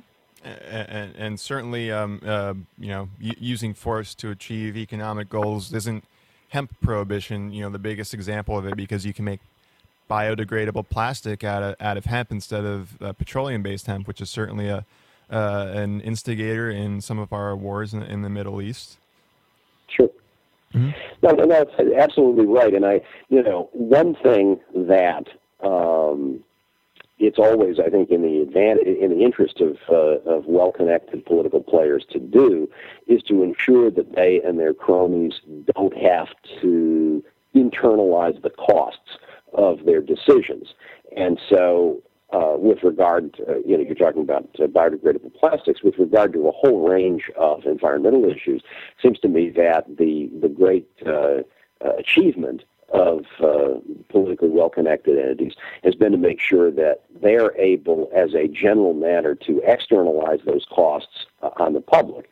And so, you know, you, you get this situation in which people, uh, because those costs are diffuse and it's not always easy to see uh, where they fall, um, people see the uh, low prices that uh, a polluting Uh, company, let's say, is able to charge and say, oh, that's great. Uh, boy, we don't want to have to uh, uh, to pay higher prices there. Uh, you know, three cheers for, for what this company is doing. And they don't realize that what the company is doing is making them pay those pay those costs, but it's doing it in a uh, in a hidden way in one way or another. So, for instance, uh, you know, let's say by uh, imposing lots of health risks on uh, on people uh, who uh, are affected by uh, by pollutants in uh, the water table or, or whatever. Uh, and so it, you can you externalize those costs. Uh, and then you trumpet the fact that you're uh, you're offering uh, great prices because you don't uh, acknowledge the degree to which you're actually making other people pay uh, for what you're what you're doing. If we look at nineteenth century America, uh, as industrial uh, production ramped up, Uh, what we discover is that the problem of uh, of pollution of air and water was very much a live one at that point, but it became increasingly common, as the uh, uh, legal historian Morton Horwitz has pointed out, increasingly common for courts to decide that they weren't going to apply traditional common law principles that would have required uh, polluters to internalize the cost of pollution. Instead, uh, courts said, in effect, well, economic growth is a really good thing, and uh, we want these uh, entities that are engaged in industrial production to succeed, and so we're going to allow them to externalize their costs on others. And uh, it's just important to recognize this is, uh, you know, here's here's the behavior of uh, state state uh, entities. Uh, you know, it's not the case that there's no market solution for these problems. It's that state courts uh, deliberately undermine A, uh, a genuine market solution. And I think that's what, what state owned is consistently doing. Oh, yeah. And, and certainly, uh, if under a truly free market situation, the, the economy would not look anything like it is right now, especially when it comes to pollution, given that pollution of your neighbor's property or, or downstream affecting many neighbors' properties and the ecosystem as a whole is, is you know, initiation of force. Um, why are free mar- why are free markets good for the environment as opposed to current uh, situation where, you know, companies like Monsanto own the F D A or other kind of big players are in the E P A uh, using the force of government to get away with their stuff, but then they also ram stuff to crush entrepreneurship and small guys? Yeah, I mean, I think I think you've you've made a really good case for, for some very serious problems. Uh, absolutely, um, you know, a. I don't want to suggest that there are simple solutions to really complex problems, and I don't want to deny that uh, you know the approach I, I take would you know would undoubtedly uh, run into some difficulties as well. But I think you you pointed to two key problems with the current system. First of all, a regulatory capture. So I mentioned George Stigler earlier, University of Chicago economist. Uh, the idea of regulatory capture, which uh, Stigler develops at, uh, at some length at various places, uh, is the idea that when you create a regulatory bureaucracy whose purpose is supposedly to rein in uh, the big players in a particular industry, you have to recognize that in the nature of the case, those big players are going to be primarily the ones shaping what that regulatory bureaucracy does. Mm-hmm. Why? Well, because obviously where you're going to get people who know the industry, um, number one, well, you're going to typically find them from within the industry in one way or another. Number two, who's going to have the most interest and the most resources to invest in influencing that bureaucracy? Well, again, the industry, right? So um, if you say, we're going to create this regulatory bureaucracy, Uh, and that's going to somehow protect the public, you're just naive because you fail to see the way in which that uh, system is going to become a creature of whatever the uh, industry is. And indeed, as we see from the Kalko and Schaefer examples, that's often very de- deliberately the purpose Uh, that's undertaken by uh, by industry groups. They'll say, well, you know, we're industrial, uh, we're industrial statesmen. We we want to benefit the public, so we support this regulatory scheme. And what people don't see is that in doing so, uh, they're creating opportunities for themselves, really, to, to manage uh, their industry in a way that's beneficial to them. So that's one point: regulatory capture. Number two, there uh, are uh, what we can call broadly tragedy of the commons problems. Yes. So, uh, you know, a, a common, uh, say Boston Common, uh, is a space that everybody has access to and nobody can be uh, excluded from. Uh, now, there are various kinds of shared or, quote, public property that don't have to have the, this form, but uh, so I'm talking about an ideal type. But, but to the extent that everybody has access, nobody can be excluded, uh, it obviously becomes very tempting for uh, some groups, some people, uh, to take no account of the impact of their uh, their choices on others, to extract at will, uh, to waste at will. And we clearly see this in a variety of settings, uh, you know, in the environmental context, whether you're thinking about land or water or air.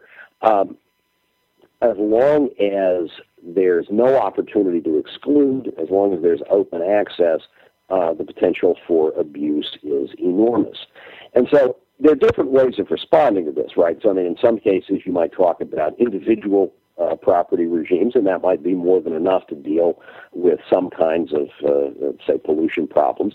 Um, A lot of us have been really pleased over the past few years with the work uh, of Eleanor Ostrom, uh, late uh, Econ Nobel Prize winner from the University of Indiana, who explored ways in which people who share resources can establish regimes that allow them to exert influence over how those shared resources are used, The, when it's not perhaps the case that establishing traditional ownership rights there, uh, you know, might be entirely practical. So uh, she's talked, for instance, a, a you know an example that's that's commonly uh, cited with reference to her work has to do with fisheries and uh, the uh, you know the overfishing of, uh, of fisheries. It may not be practical for a bunch of fishermen to establish uh, property rights uh, there, particularly because uh, they're trying to, to fish and fish move. But uh, nonetheless, there are ways in which they can uh, establish and implement norms that allow them to um, manage uh, this shared resource without the involvement of the state. And I think you can extend that kind of model uh, in ways that deal uh, with a variety of environmental problems. So I think some mix of individual ownership and uh, you know shared ownership and management that still do create the opportunity to exclude non-players.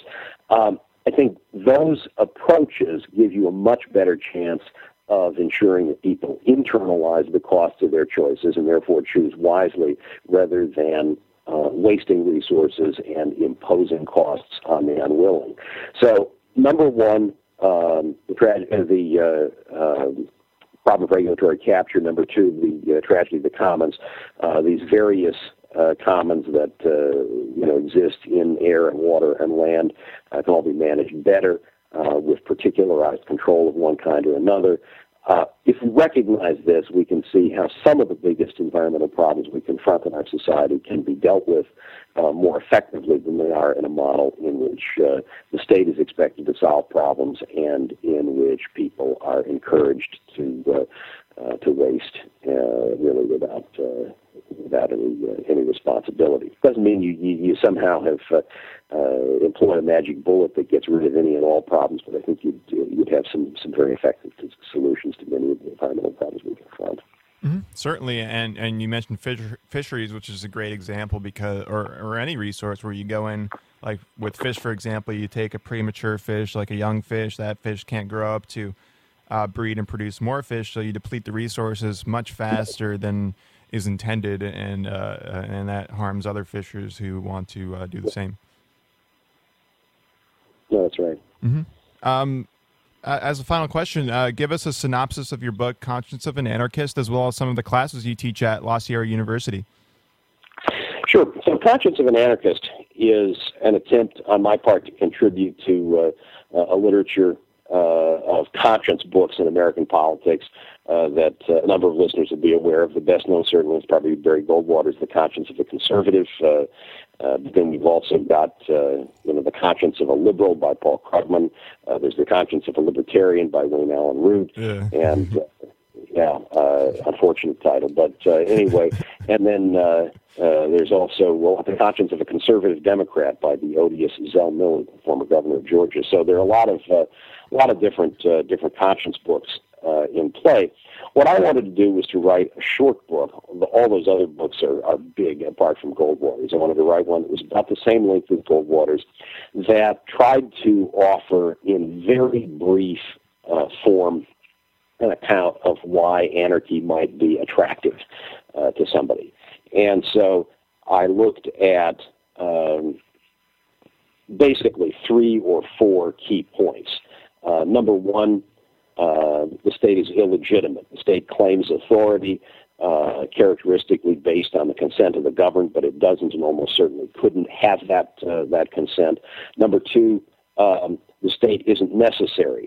Social order can be maintained in its absence, and indeed the state's attempt to maintain uh, a certain kind of social order to, to manage markets uh, is doomed to failure. Uh, number three, Uh, the state is dangerous. So I offer three chapters in which I spell out ways in which it's dangerous uh, as a servant of big business, as a promoter of war, and as a restrictor of personal liberties. And then finally, I turn to uh, a kind of at least gesture in the direction of um, why we ought to be so excited by the alternative, namely that there's really the opportunity for us to engage in a kind of creative revisioning of our lives and ongoing experimentation that's much easier if we're all free to experiment and we're not limited by top-down control. Uh, it's about one hundred twenty pages.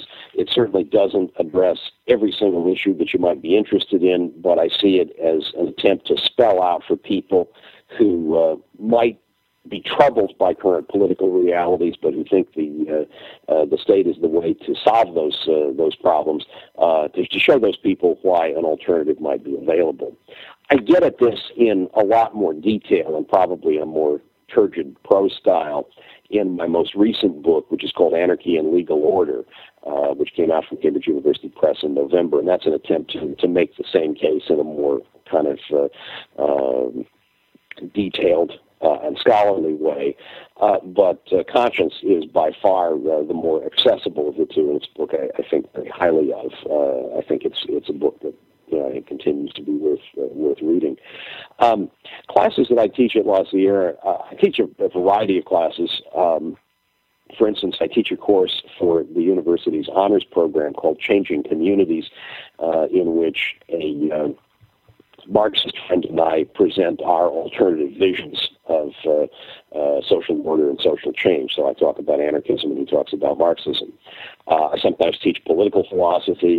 Uh, don't do that very often, but uh, kind of a couple of times in the last few years, uh, just introducing people to key issues and, and themes in political theory.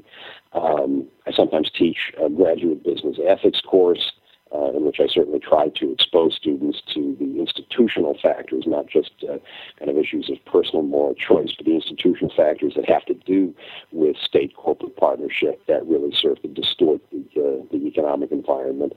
Um, I teach a graduate course called Issues in Employee and Labor Relations, in which uh, we look at how uh, business organizations are structured, and uh, at the end of the course, at how uh, state uh, power in particular uh, plays into shaping the, uh, the governance of, uh, of businesses.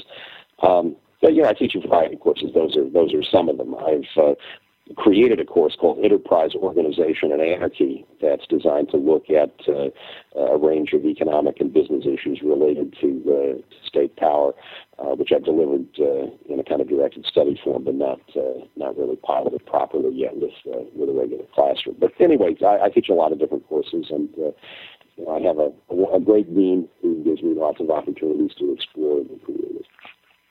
Cool, and and, and that.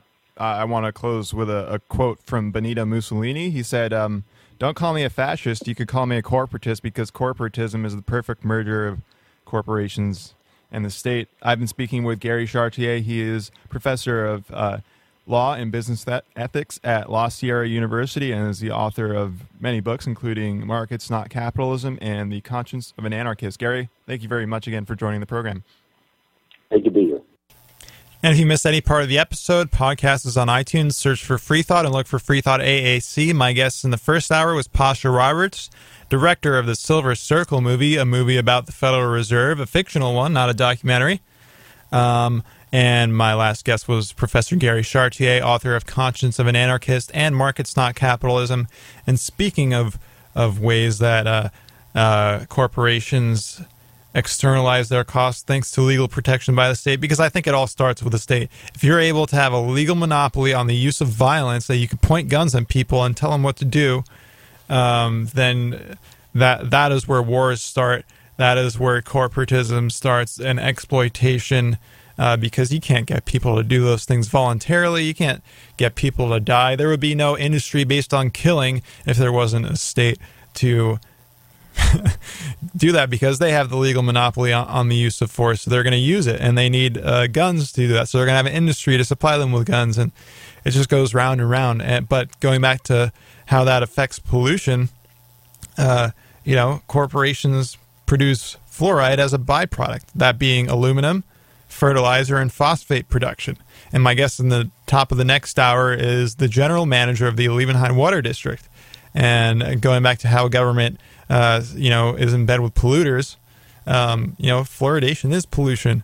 Uh, it's toxic chemicals that they can't dump because they'll get fined. Although, you know, the E P A is pretty corporatist, so they're gonna, you know, maybe look the other way. But either way, they could, instead of dumping it, they can make money off of it. Put it into toothpaste. Put it into everything. I mean, it's not naturally f- occurring fluoride, which is for the most part harmless in small quantities. This is like a, a var- variance of fluoride, which arises from, it's basically industrial waste.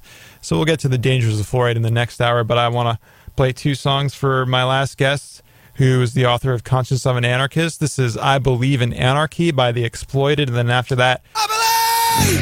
Anarchy in the U K by Green Jelly, K K S M and L R N dot F M.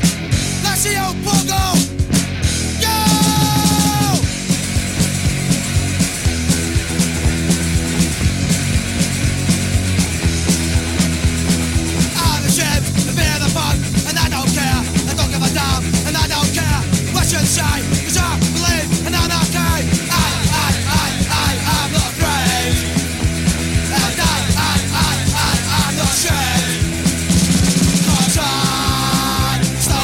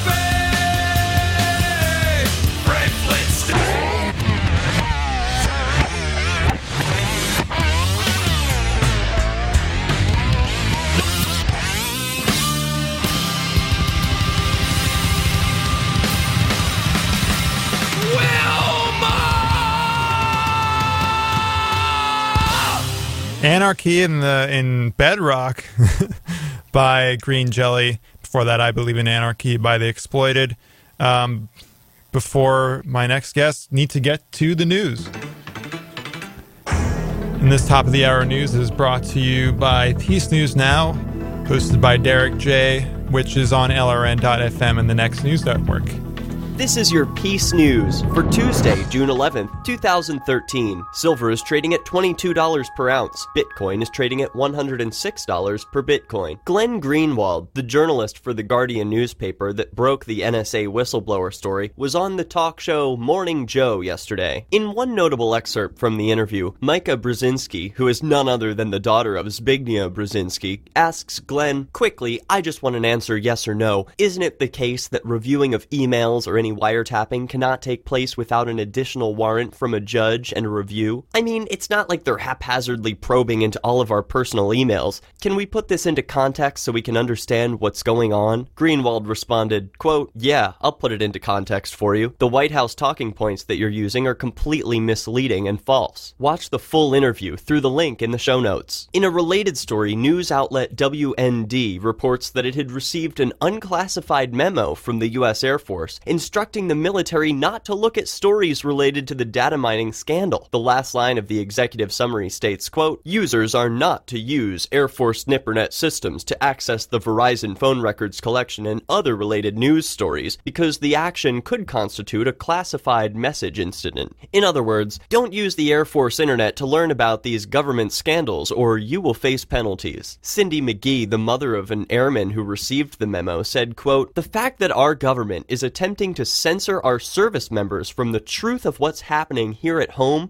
is truly frightening and disheartening. I am outraged that our government is attempting to censor the information from our military that every citizen in this country is potentially being targeted by our government in a massive overreach of their constitutional powers by unconstitutional surveillance of all Americans and storage of that data." More Peace News after this important message. Are you still putting your identity at risk with credit cards? There's a better way. Use the first truly private money. Bitcoin is the world's largest alternative currency. Pay for your favorite online products instantly without revealing secure data. Buy items in retail stores using your phone just as quickly as a credit card purchase. Learn more about this empowering new currency at we use coins dot com. That's we use coins dot com. Politicians are making themselves obsolete. Top Egyptian politicians were left red-faced after they were caught on live T V hatching plots to sabotage a dam in neighboring Ethiopia during talks with President Mohamed Morsi, leaving viewers stunned. The gaffe happened as an official failed to inform them that they were live on air. El-Sharkawi later apologized for the gaffe, but by then, the damage had already been done. This is another example of how technology is empowering you, the individual, to witness an unprecedented level of incompetence and criminality in government. Once upon a time, rulers could pull the wool over people's eyes and keep them from seeing the truth. Those days are gone, and a new dawn of transparency is now upon us. In other news, almost seven million people are under correctional supervision in the United States. More than two million of them are in jail or in prison. If you want to know what those numbers mean for the American family, consider this. The makers of Sesame Street decided to design and release an educational kit titled Little Children, Big Challenges: Incarceration. In it, the characters of Sesame Street explain what incarceration is and offer tips on how parents and caregivers can help a child cope with having an incarcerated parent. They recommend carrying a comfort item, such as a photo, to help the child feel secure,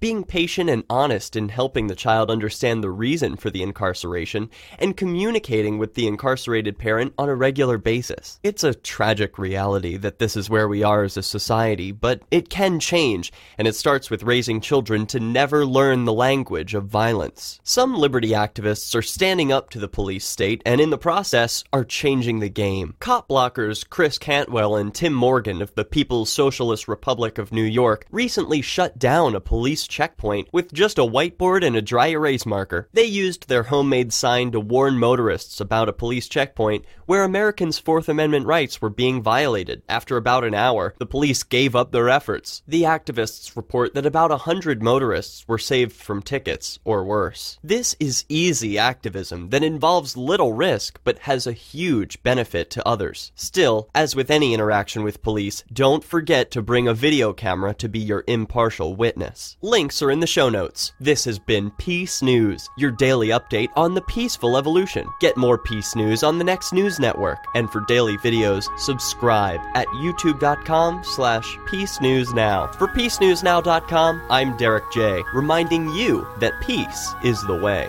Well, we're outside in San Marcos this wonderful Monday night, June twenty-fourth at eight p.m. It's sixty-six degrees. There is a slowdown at the seventy-eight westbound on Las Posas Road, at which is forty-three miles per hour slowdown. That has been your K K S News, K K S M News.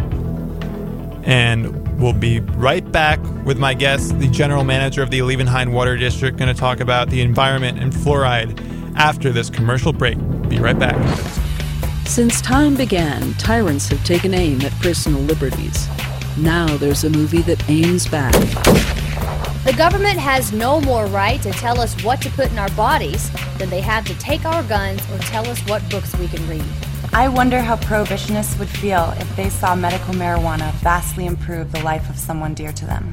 Today, many cops who enforce pot laws do so only because it provides them with cushy jobs, good benefits, and a chance to push people around. I was an undercover narcotics officer. The drug war is nothing but a farce. Six drug police were eaten by bears while raiding a marijuana farm. On your knees, you dirty hippie! Jesus. On your knees! What's the problem, officer? The Second Amendment says you got to keep you and your gat intact. Guns and Weed, The Road to Freedom. A film by Michael W. Dean and Nima Vadati. Available from guns and weed dot com. You're listening to K K S M A M thirteen twenty Oceanside, Palomar College Radio dot com. Welcome back to Free Thought Radio, free thought media dot org. Um, so, you know, I'm big on this whole, you know, stopping fluoride thing. Um, Europe doesn't do it. Um, it, many E P A scientists have come out and saying that's the biggest hoax ever. And going back to my guest in the last hour, talking about corporatism and how they use the state uh, to, you know, externalize costs such as pollution and turning a, a, an industrial waste product like fluoride variants, not naturally existing fluoride, which is okay in small quantities, but sodium fluoride and hydrofluorosilicic acid. They're going into our water supply. Then locally here in San Diego, I mean, there's a California law mandating uh, mandating water fluoridation, but you know, segregation was a law. We got to stop. We got to start disobeying bad laws and use our noggin instead of being, you know, sheeple and doing whatever the state tells us to do. And this is going to very severely affect the ecosystem. You know, the rain, it already is affecting the rain cycle. Fluoride is being just being dispersed into the atmosphere for no reason. And one of the like last districts to not fluoridate their water is going to start fluoridation next Monday, and that's the uh, Alevinheim Municipal Water District. And so I was able to sit down with the general manager of the water district and ask uh, about local government, how it works, and also the environmental costs of fluoride. So please take a listen. Joining me now is Kimberly Thorner. She is the general manager of the Alevinheim Municipal Water District in Encinitas, California. Kimberly, welcome to the program. Thank you. Nice to be here, Alex. Um, so what area of Encinitas does the Alevinheim Municipal Water District cover, and when was it established? Was it uh, chartered by the city of Encinitas? No, actually, Alevinheim existed a long time before the city of Encinitas. We actually serve about forty-three percent of Encinitas. We serve um, the easternmost portion, Alevinheim, um, what some would, could, would consider the new Encinitas portion.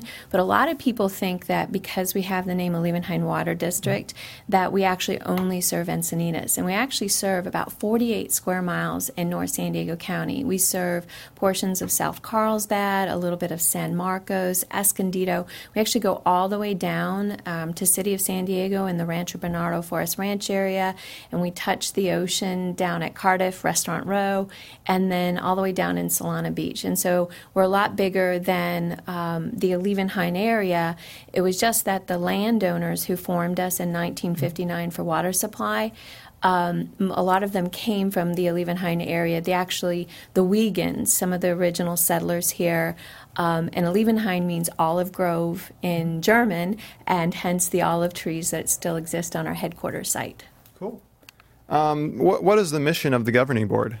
Well, the mission of the governing board has actually evolved over time. Um, the main mission is to provide a safe, reliable water supply for our eighty-six thousand customers. Um, that was back when we formed in nineteen fifty-nine, and it continues to be our mission.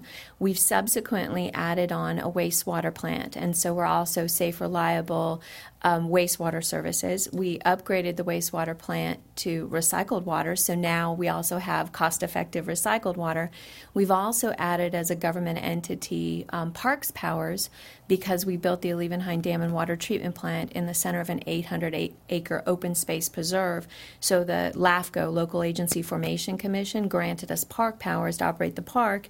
And then we also added some hydroelectric generation facilities, so we also actually have hydroelectric generation um, powers. So we actually have five different missions in one government agency.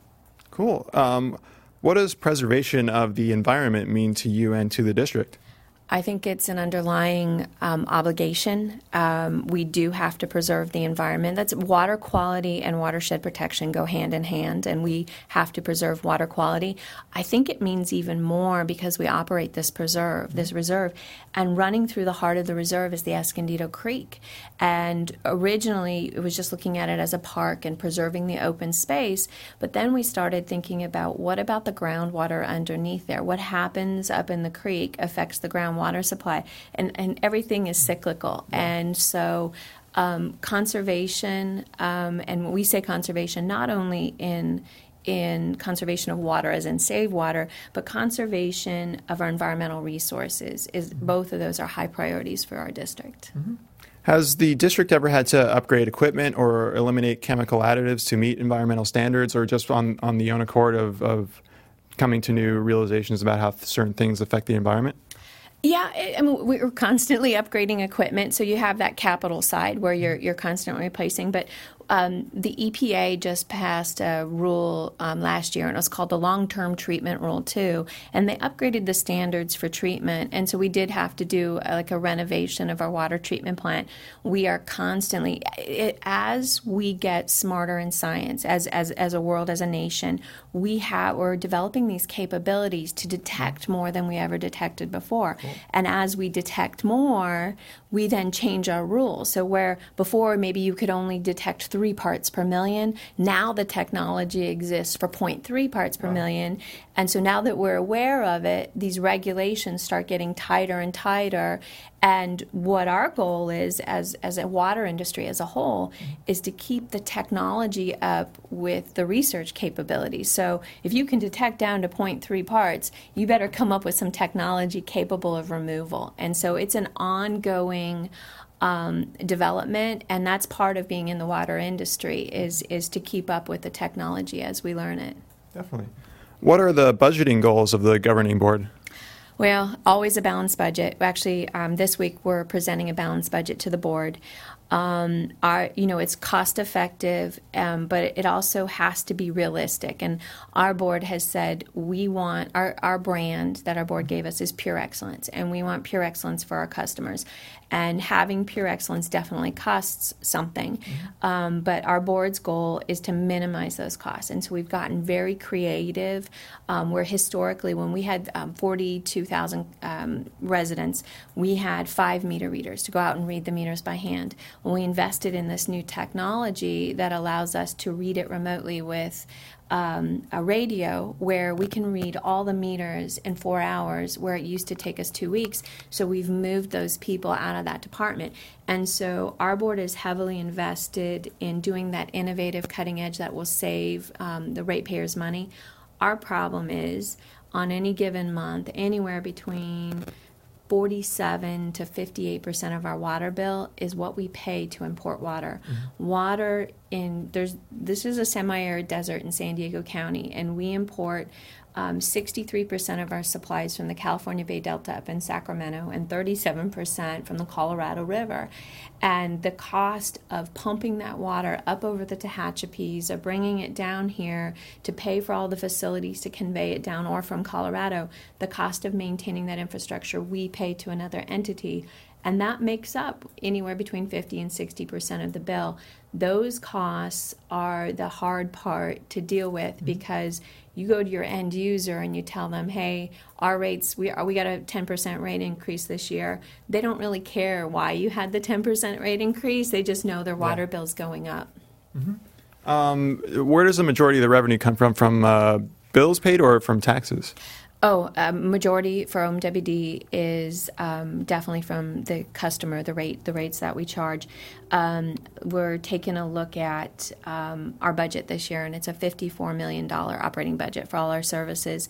Um, O M W D gets three thousand. I'm sorry, three million um, mm-hmm. of that. Only three million of the fifty-four million is on property taxes. So mm-hmm. we get very little um, property tax revenue. And in fact, a few years ago, when the state was in trouble, and you heard the headlines that they were raiding local governments, we were one of the ones that was raided. Everybody was raided. No one was immune. And so we try um, not to be um, reliant on that, and to build our rate structure such that we can cover the operating costs.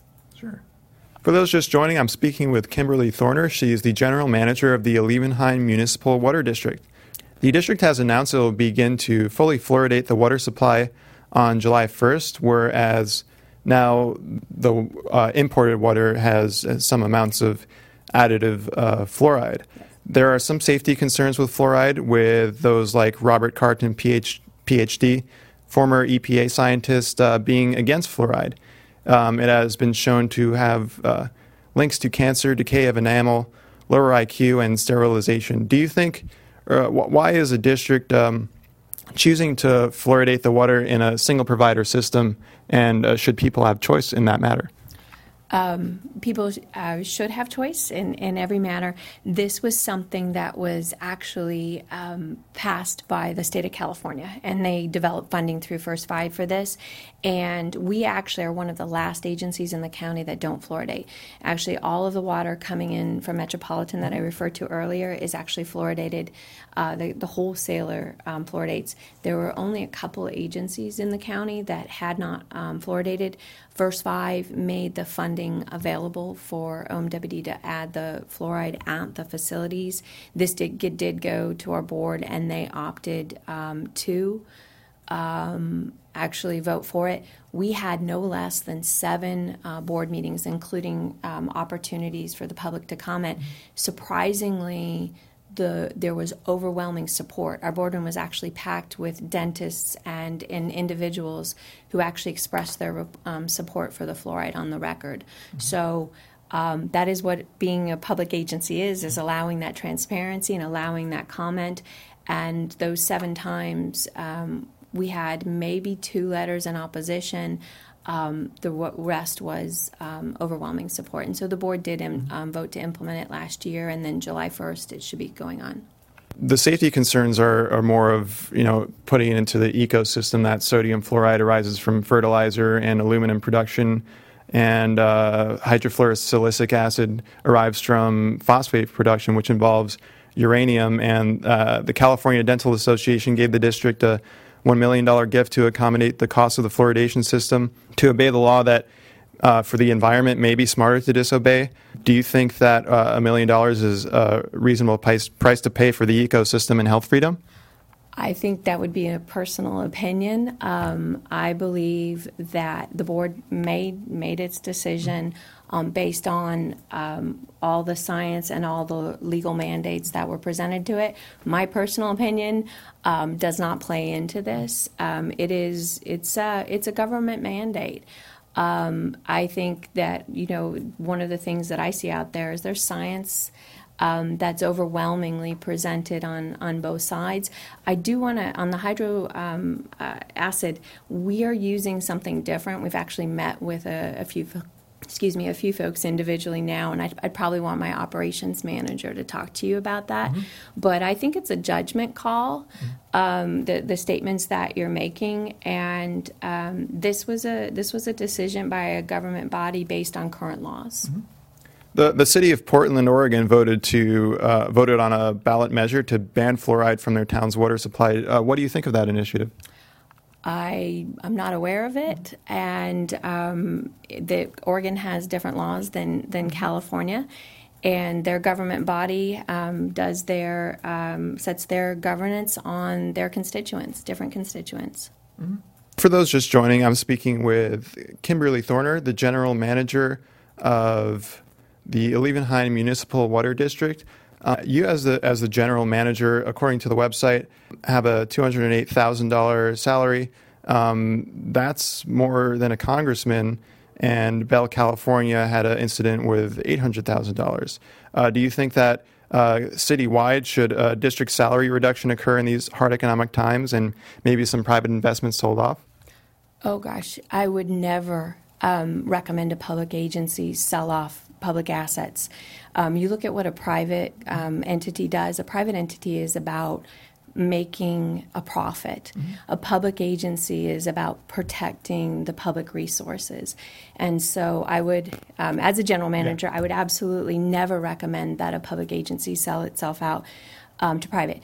Can a public agency partner with mm-hmm. a private entity whereby the private entity might be able to provide services?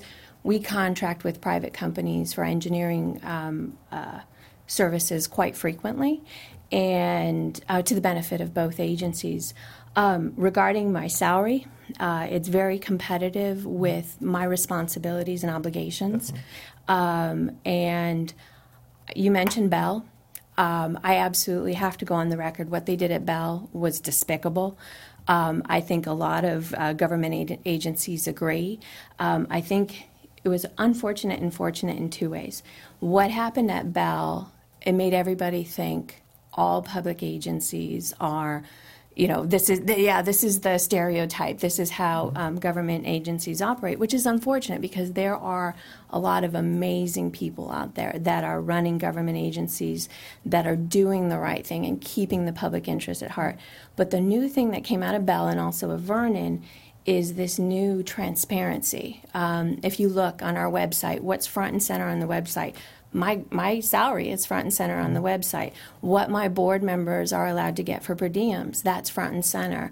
Um, we have had many newspaper articles, U T articles, comparing um, every receipt you know we spent in the last two years, um, every dollar we spent on employees for holidays. And they've all, not just for one agency, but for all agencies. They did school districts, they did city and water districts. There's nothing wrong with that kind of transparency and accountability for, for government agencies. So um, Bell was horrible, but I think it was a great lesson learned so long as it's used in a positive manner, not to let something like that happen again. Yeah, sure. Um, what events is the district participating in as far as uh, awareness events or teaching people how to conserve water and any other plans for the future? Um, we have uh, awareness events pretty much every weekend. We participate in fairs, Encinitas Environment Day, um, the Encinitas Garden Festival. We're down actually going to host an event down in Forest Ranch. Um, that community is developing up. A lot of our customers are down there. Um, we host gardening workshops both in English and in Spanish because a lot of people um, have a Spanish-speaking landscapers, and so we're trying to teach them, hey, you can manage your landscape and use less water. Um, so the events, pretty much if you hit our website, we have something either we're hosting or co-hosting every single weekend. Cool. And do you have any final thoughts, and, and what can people know more about how about local government? Because uh, often that people aren't very much aware of it. It's mostly like T V shows like Parks and Recreation. Yeah. Um, what, what's what's the reality? Real, because uh, for for people to uh, on, on the nonfiction side to know about um, public affairs and, and how everything works. Um, I honestly believe local government is the purest form of government. I mean, where else can you go and come into the boardroom downstairs and interact directly with the five directors that individuals voted for? And so, um, and that's cities, that's county, that's water districts, wastewater districts, fire protection districts, cemetery districts. They are locally tied, and they're the people living in the community there. Um, You know, there's actually a list on the county website. You can type in your address um, on the county website, and it'll actually show what special districts you live in, and, and then you can click on the link and you go to the web page and be more involved. Um, the California Special Districts Association is um, a great resource to learn about local government and, and what it does for you.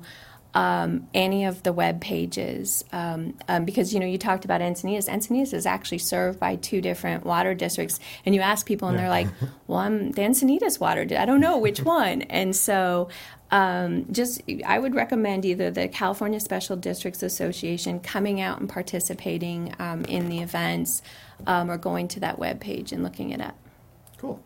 Well, I've been speaking with Kimberly Thorner, General Manager of the Allevienheim Municipal Water District. It is allevienheim dot com. Thank you very much for joining the program. Sure. Thank you. It was a great interview. All right. And I wanted to touch up on a few points that I think may have been uh, misunderstood or misconstrued. Uh, first of all, I wanted to touch up on how dentists approve, or the, you know, the authority on deciding that fluoride was good, therefore it should be forced on the public. Now, let's scrap aside all the arguments, fluoride good or bad. Let's just talk about force here. You're able to go to the supermarket, pick up some toothpaste as your dentist directs you to, with fluoride in it. I personally choose not to. I use the non-fluoride toothpaste like the Tom's or whatever, and the fact that there is a non-fluoride toothpaste indicates a market of people who are aware that fluoride is a hoax, and uh, that therefore there's more than just me that is just going to be affected when they force it on people. The burden of choice is on the people. How how many of you can afford a reverse osmosis filter? And it doesn't even really get, it, there's still some left over. It doesn't even do the job. What about it, its effects on the ecosystem? You're just pumping out these obvious industrial waste byproducts into the environment, and it goes into the rain cycle. I mean, all these other water districts that are fluoridating, I mean, it's just insane. Uh, and, and how it affects the environment, how it affects your body, it, it it causes cancer. It actually causes reduction of tooth enamel called dental fluorosis with overexposure to overexposure to fluoride. If you go to your dentist and they, you know, say, Uh, you know, we're just going to put a bunch of fluoride foam on your mouth like they did to me when I was a kid, unsuspecting, you know, yeah, that that's, you know, causes overexposure to fluoride. And since water is a basic necessity, you have to drink the amount that you need to survive. So you can't dose fluoride, whereas with toothpaste, toothpaste, you know, it says if you swallow something too much, you should cause, you should call hazmat. Yet when it's in the water, you know, you drink so much of it, it's it really is a very dangerous thing. Um, actually, there is going to be a movie playing at the Oceanside International Film Festival on August twenty-third. It's called Fluoride Gate, An American Tragedy. If you want to see it now, uh, you could visit vimeo dot com slash five eight seven six four zero four eight. Again, that's vimeo dot com slash five eight seven six four zero four eight.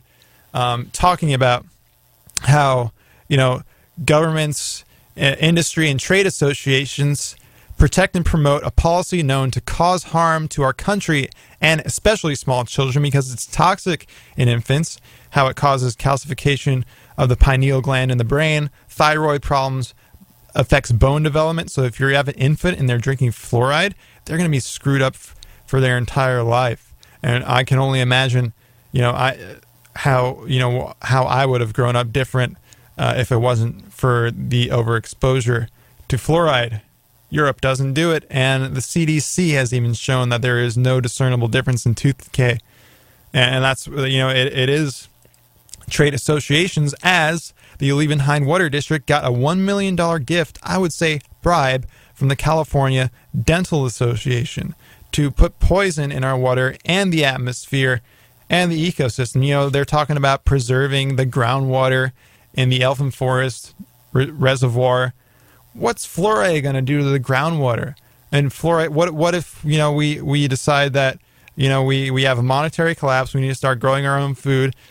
If all the ground is got fluoride deposits in it because of the groundwater and everything like that, it would render food somewhat on the toxic side.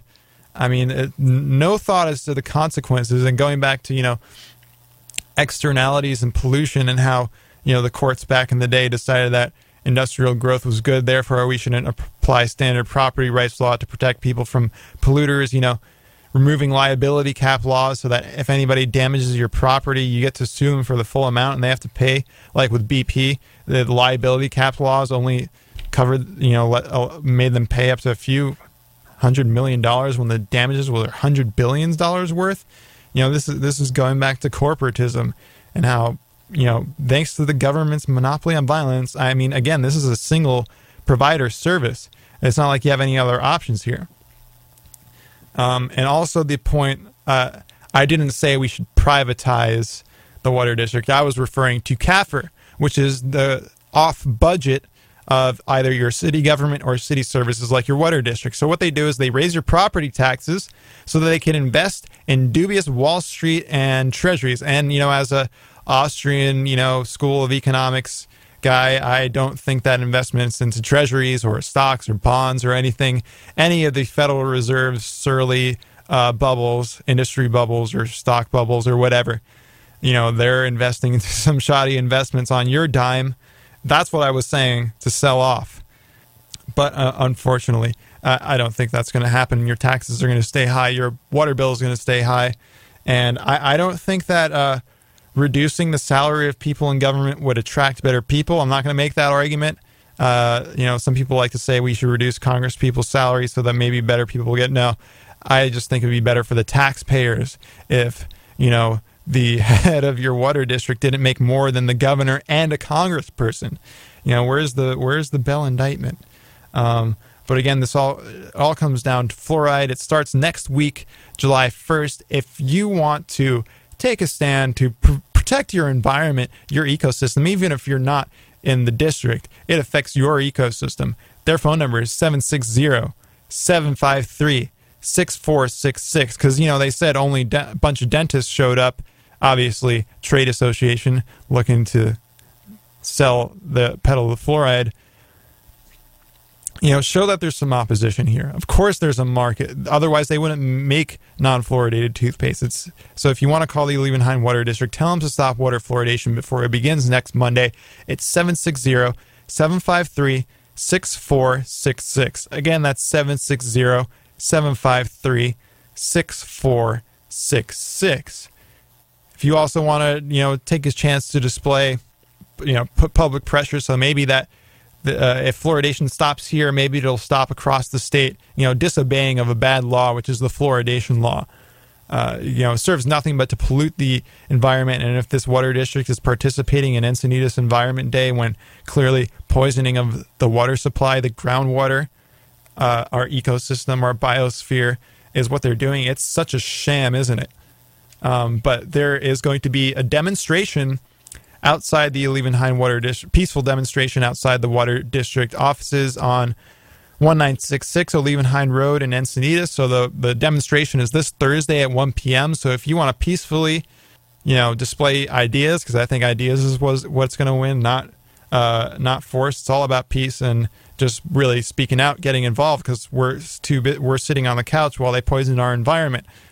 Uh, it's this Thursday at one p.m. at the Liebenheim Municipal Water District. You know, keep we're keeping a distance. We don't want to protest against the people that actually work there. It's more the management and the trade associations and the political corruption that is allowing for this pollution of our environment with toxic fluoride industrial waste byproducts that are being sold for profit of these polluting corporations. uh, thanks to the state's monopoly. And I'm not talking even about p- privatizing the water district, because, you know, Nestle wants to go around and privatize all these water districts, but it's going to be the same thing, whether it's a government monopoly or a corporate monopoly. Monopolies are monopolies, and they do this. Nestle wants to fluoridate all the water. I do not think that the Nestle company is a model free market company. Um, you know, there there are certainly other uh, other ways to increase voluntary ways to escape the monopoly through voluntary means, like removing restrictions on collecting rain, collecting and purifying rainwater, or or other things. But you know, when you have a government monopoly or a corporate monopoly, there is not good stewardship of our environmental resources, like the Elfin Forest. They're going to put fluoride chemicals in it. So you could call the Alevinheim Water District at seven six zero, seven five three, six four six six to show that, hey, I don't approve of this, and I don't care what these dentists say. They don't have a right to force, no matter if fluoride's good or bad, they don't have a right to force things on anybody. People should have choice. And we already got plenty of this stuff in toothpaste, which I don't use because I know that fluoride is a hoax. And then there's also the demonstration that's happening this Thursday outside their offices on one sixty-six Alevinheim Road. Thursday at one p.m., protest fluoride at the Alevinheim Municipal Water District. This brings me to these uh, next two songs, which are uh, Water Crimes by the rap artist Trillion from his album Everything Is Under Control. And then after that, Water by Atheists. The Independent and Financial Times. Here on K K S M and L R N dot F M. Be right back. Water criminals are to be found on every continent. Water crimes. New evidence has emerged of alleged water crimes. Today on A World of Possibilities, bringing tyrants to justice. Water crimes on trial. Certainly, the U S government is not the only one worried about the effect of the World Court uh, for water crimes. Crimes against humanity or genocide. Join us as we examine embryonic efforts to apply the rule of law to those who've committed the most heinous crimes against humanity, yet have long defied it with impunity. Welcome, Welcome to, to a world of fluoride. Do you want to poison me? With your chemical concoctions in my water. Why you want to poison me?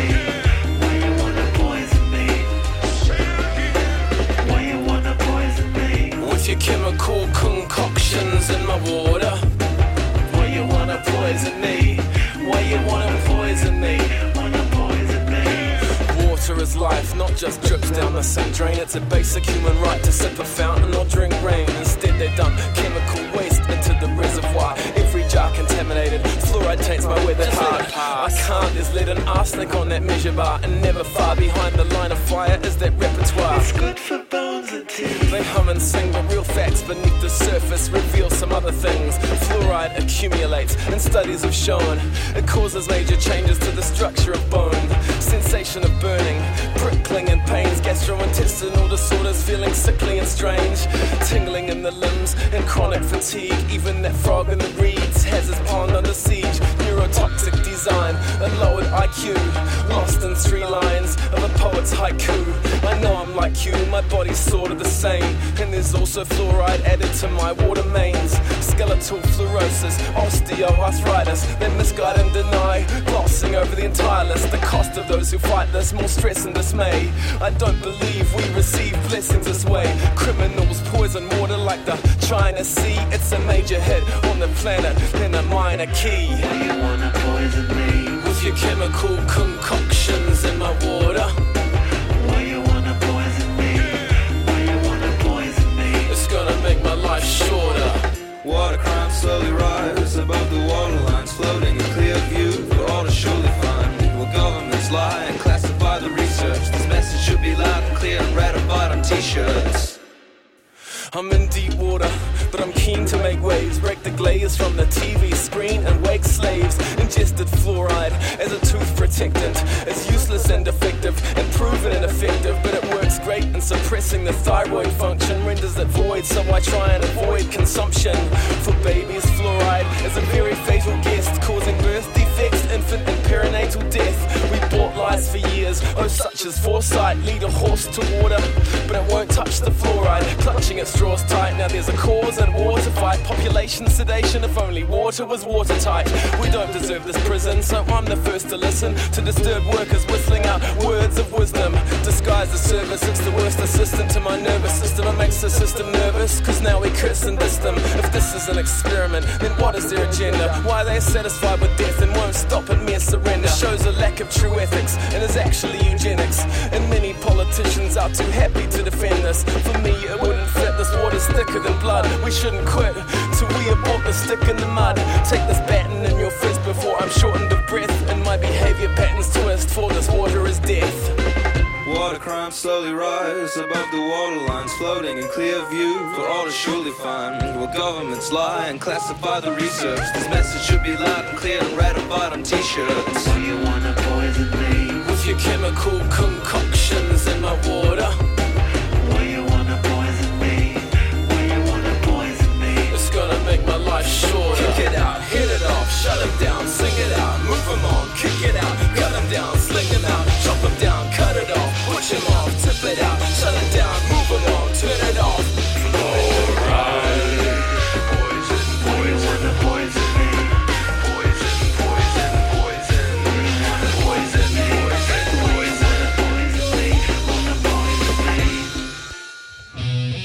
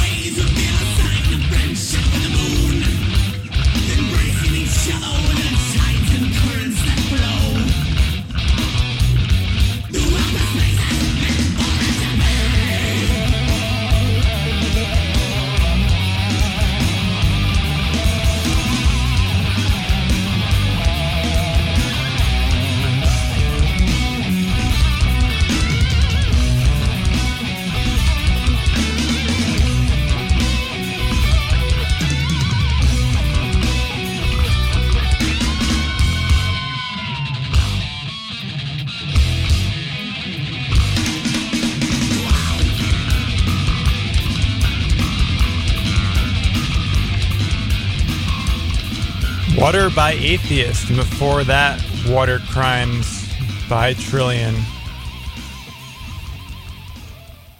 On the subject of water fluoridation and how I, I'm not a science experiment, I'm sorry, and neither are little infants. And, you know, I think pollution, you know, people's bodies, people's lives, people's choices, people's futures are not, you know, supposed to be the whims of a majority. Just because a majority says something's right, majority of people in the South thought segregation was right. You know, se- segregation was the law, so was fluoridation. You know, people were experiments to social order. Now people are experiments for, you know, putting chemicals in their body. You know, at both cases, rights are violated and people's lives are ruined for for considerable amounts of time. Uh, and I really hope that that this be the one district that takes a stand and says, no way. It's not that hard. Honestly, it isn't. You know, Portland voted to, you know, get fluoride out of the water, and cities, because they're going bankrupt, are getting rid of fluoridate, fluoridation systems, and they couldn't even afford the fluoridation system. They had to get the California Dental Association to give them a nice little gift of a million dollars. Imagine that's just palm greasing one oh one. But time for the rest of the headlines.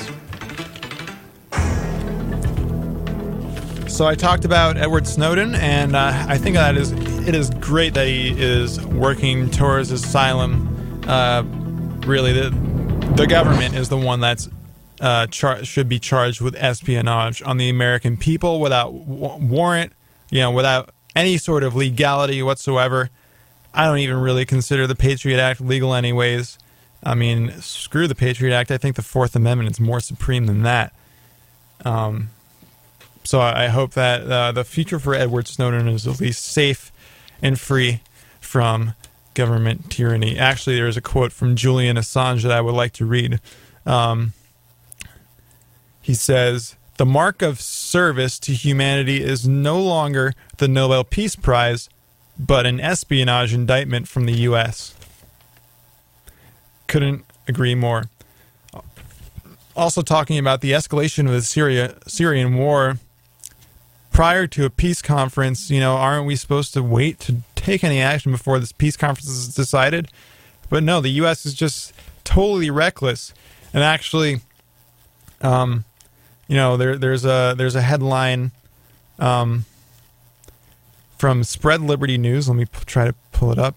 Uh, it's from an Israeli official saying that Syria regime change needed to harm Iran. So we obviously know what the goal of the Syrian war is. It's a stepping stone for a war with Iran, and it's really a proxy war for Israel and their foreign policy goals, and, and which is obviously preemptive aggressive war on people that they think are threats, um, but that ju- just generates blowback for their own people to suffer under, and, you know, creates, you know, just endless war crimes overseas, you know, killing innocent people because we believe that we need to take your land and your country.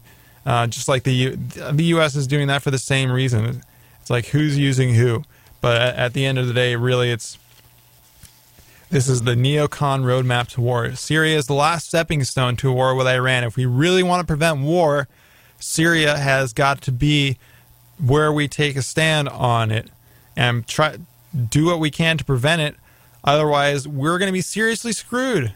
I don't know what, what you know what other you know thing can come out of it other than just a big conflict arising. Like, almost, I don't want to sound pessimistic here, but, you know, World War Three.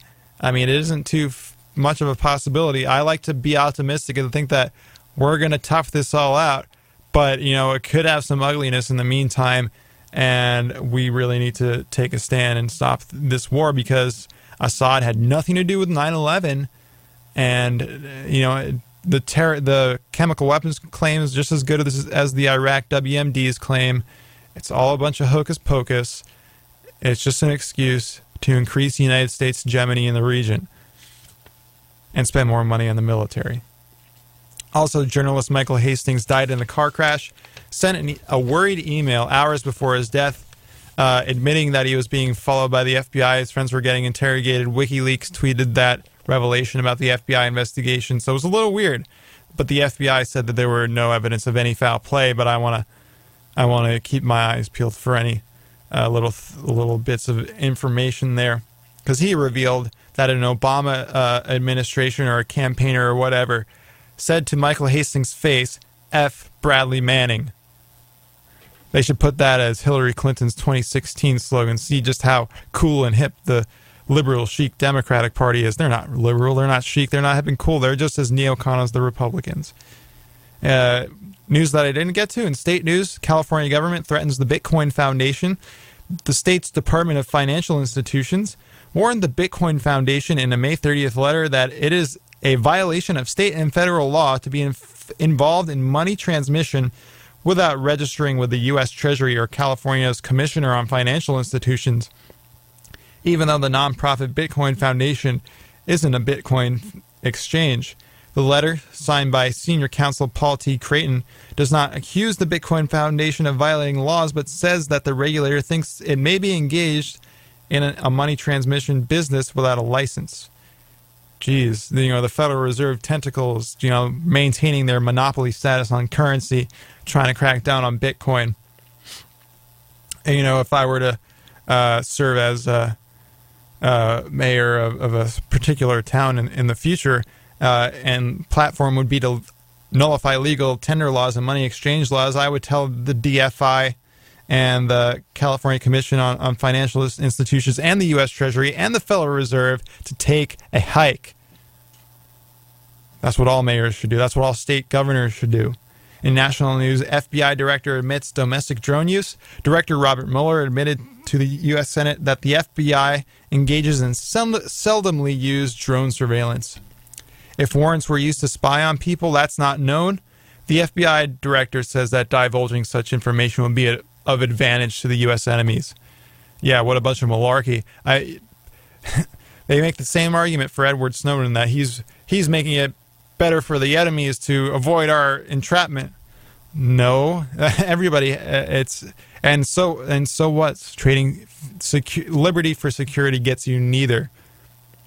And you know, they have the underwear bomber. They put in the the, the scanners. They they have all types of things. It's all retroactive. They don't stop anything. The terrorists are one, if there are any actually, are one step ahead of the game. You know, I think this whole thing's overblown just to get people to submit. You know, there are actual terrorists. I think they're actually sneaking away because the government's too busy collecting data on innocent people rather than focusing on people that might actually be guilty of crimes. So, you know, talk about diversion of resources.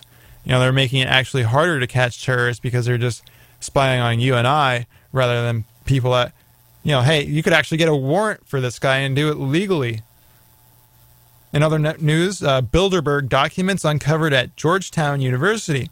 So U S Ambassador George McGee had left his personal effects to Georgetown University after his death. He was the author of a book called Blueprint for a New World Order. The publicly available documents have many pertaining to the elusive Bilderberg Group. These documents were from the actual first founding Bilderberg meeting in nineteen fifty-four at the Hotel de Bilderberg in Holland. The group was founded by former Nazi Party member Prins Bernhard of the Netherlands. Among some of the dignitaries invited included Ambassador McGee, banker David Rockefeller, certainly, you know, not a Zionist. You got Nazis and those and both warmongers hanging out at the same time. And you got the Heinz Ketchup founder as one of the attendees. Now, the subject matter for the first Bilderberg Group meeting was how to battle communism and get nations like America to intervene in communist nations, essentially encouraging the Cold War, and this was in the fifties. With ambassadors like McGee and government-cozy bankers like Rockefeller, it may not end up as exact policy, but it can be suggested and strived for through their ties to think tanks, or, you know, just how, you know, yellow journalism, you know, drum up some fake stories to go into a war. You know, that they, they may not get exactly what they want. You know, I'm saying that Bilderberg controls everything and there's nothing we can do. It's just like the way think tanks work. It's top-down decided policy mandates. They go to the Congress people, say, ooh, I think this would be a good idea to do. So it gets emulated somewhat, which is why, you know, these guys could have uh, helped uh, shape some of the uh, route of the Cold War. Um, uh, of course, the, this, this, you know, w- that was the path that the U S followed, the Cold War, the war in Vietnam, and war. And people like Henry Kissinger would go on to be a be a bigwig in the group, and he's an obvious war criminal. And, and David Rockefeller would chair the group's leadership, another, you know, mass murderer. Uh, of course, Bilderberg is the public meeting where, you know, all the elites bring outsiders like C E Os. I mean, you know, so it's not just Bilderberg that they collude, you know, don't want to focus on, on it. It's, you know, the elites collude in all days of the calendar year, not just the weekend at Bilderberg. But it's an interesting thing to focus on because it is real, and these guys are actually colluding about economic and foreign policy, uh, and they're unelected. And that's the big problem, and they meet in secret. The N D A A of two thousand thirteen has been modified to make the U S government tethered to Israel. It reads, quote, "It is the policy of the United States to take all necessary steps to ensure that Israel possesses and maintains an independent capability to remove existential threats to its security and defend vital national interests." That is so dangerous because, you know, every, everybody is an existential threat, and that means remove it. So regime change is basically, you know, carte blanche says that the U S should follow, you know, all the foreign policy aspirations of Israel. And it's very unfortunate because it's bad for the Israeli people. A lot of Jews are opposed to Zionism and resist enlisting in the I D F because they know they're going to be forced to, you know, do some horrible things to Palestinians and steal land.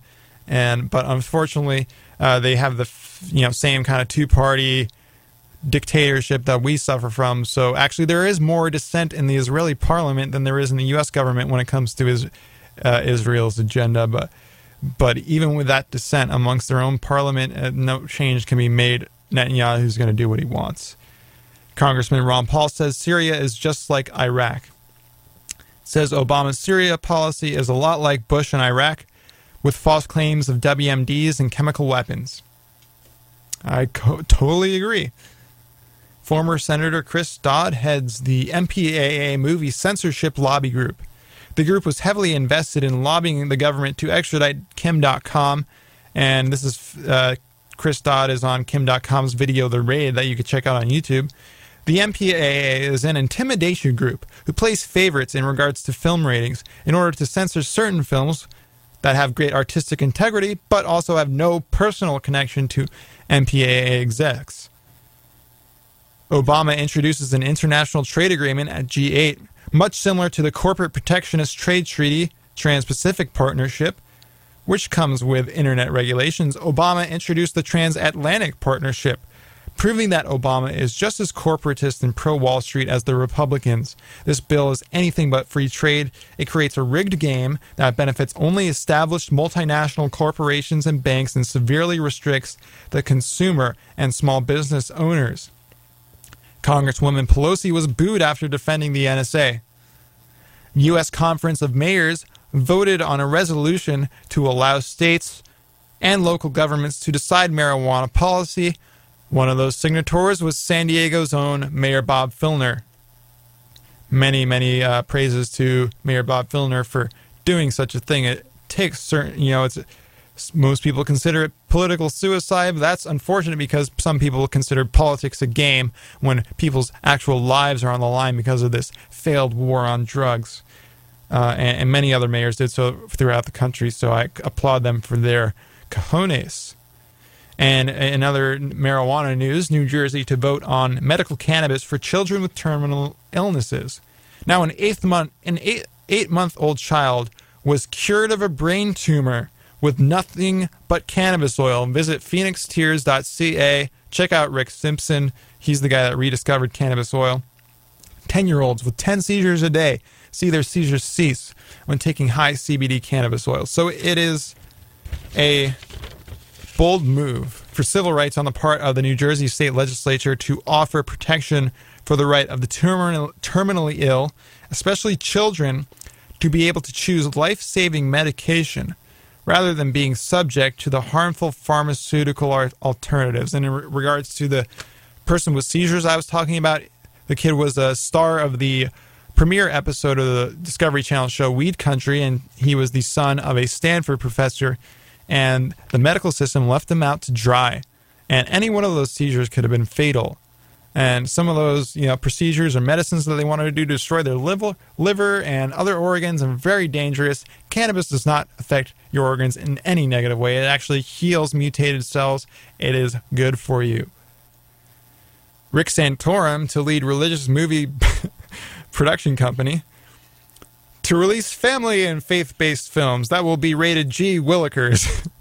Anything naughtier and you'll be going to H E double hockey sticks. Physicians, ethics advocates are urging doctors to stop force-feeding Guantanamo Bay prisoners for obvious reasons. And in Washington state, they want to limit cannabis plants' T H C levels rather than plant co- quantity. Which is reasonable. Don't restrict the T H C. Just, you know, set limits. I wouldn't set limits on plants, but if you have to, make it the plant, not the T H C. Um, you know, a draconian measure that may not be easily enforceable without diminishing the quality of medicine for the patients. And the U S government actually has a patent on genetically modified cannabis and hemp. You know, So, you know, you could genetically modify it to have less T H C, to have less of the cancer-curing properties. Um, it's really insidious. And let's say if in two thousand fourteen I was uh, mayor of a, of a certain town, I would ban genetically engineered seeds on the basis of property rights. Not selling it in food or stores. You know, I don't want to be elitist or prevent people from eating cheaper food. But at the very least, kick out, you know, Monsanto in the farming realm. Uh, and it'd be a very easy way to do that, uh, very uh, without growing government. And it'd be very simple. You just offer free permits to farm to anybody that can prove they have non-G M O seeds. And then you could build an entire market around that for independent testing firms, which are currently banned by the F D A, uh, to test people's seeds at a fraction of the cost due to market competition and, and a lot of people, more than just a few players doing the service. In international news, Syrian rebels execute fourteen-year-old boy for blasphemy. This is the same group that the U S and Israel want so bad to give more weapons, money, and power to. And Syrian rebels were the ones using the chemical nerve gas, so what is our goal there in Syria? Other than imperialism, we're going to create a lot of hardship for people when we give these dangerous people weapons. And there's factions within the Syrian rebellion, and they're going to start turning on each other. It's going to be a whole hodgepodge of a civil war that the U S caused. In Canada, wearing a mask at a protest could get you ten years. This is meant to target anonymous, I think. This law has the same effect on dissent and challenging the government as do laws against annoying the police, which is obviously meant to stop people who film the police to keep the police accountable. You know, you're filming them, they could say that you're annoying them. In other news, Twinkies return July fifteenth, and the heavy metal band Gore Guts to release the, their new album, Uh, first since their breakup in two thousand one, called Colored Sands, released on September third. They released the track listing and album art. And that has been your news.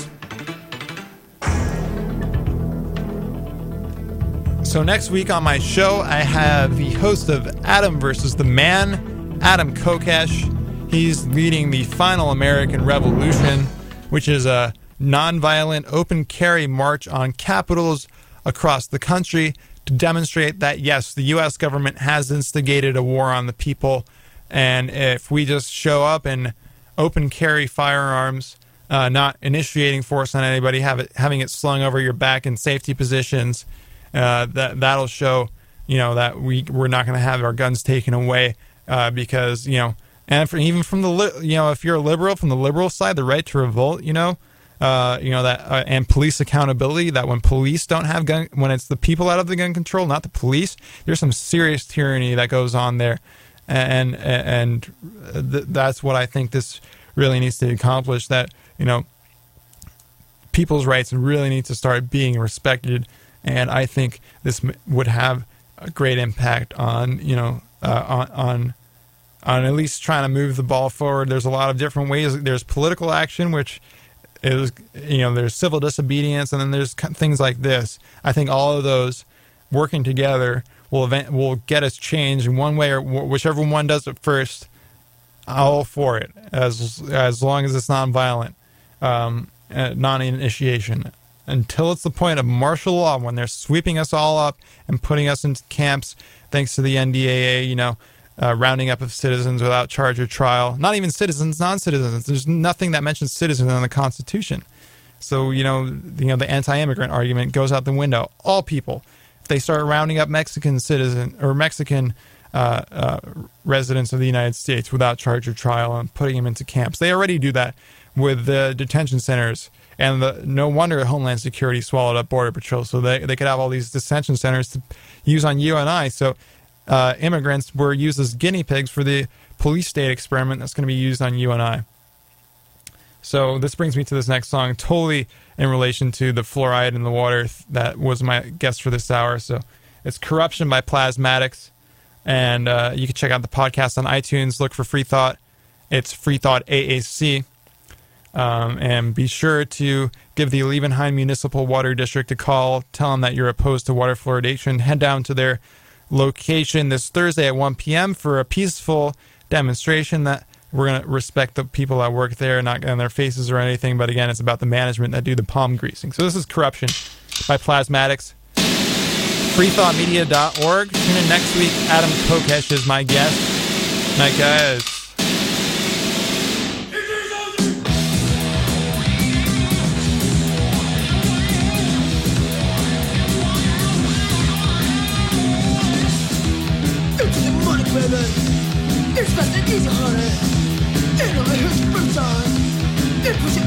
time on corrupt, corruption.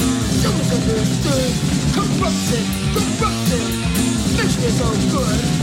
Oh, I feel it's coming. It's the money, baby. It's just the easy money. It'll hurt the big time. It was in the big time on corrupt, corruption. You misunderstood. Corruption, corruption. This is all good. Oh, I feel it's coming.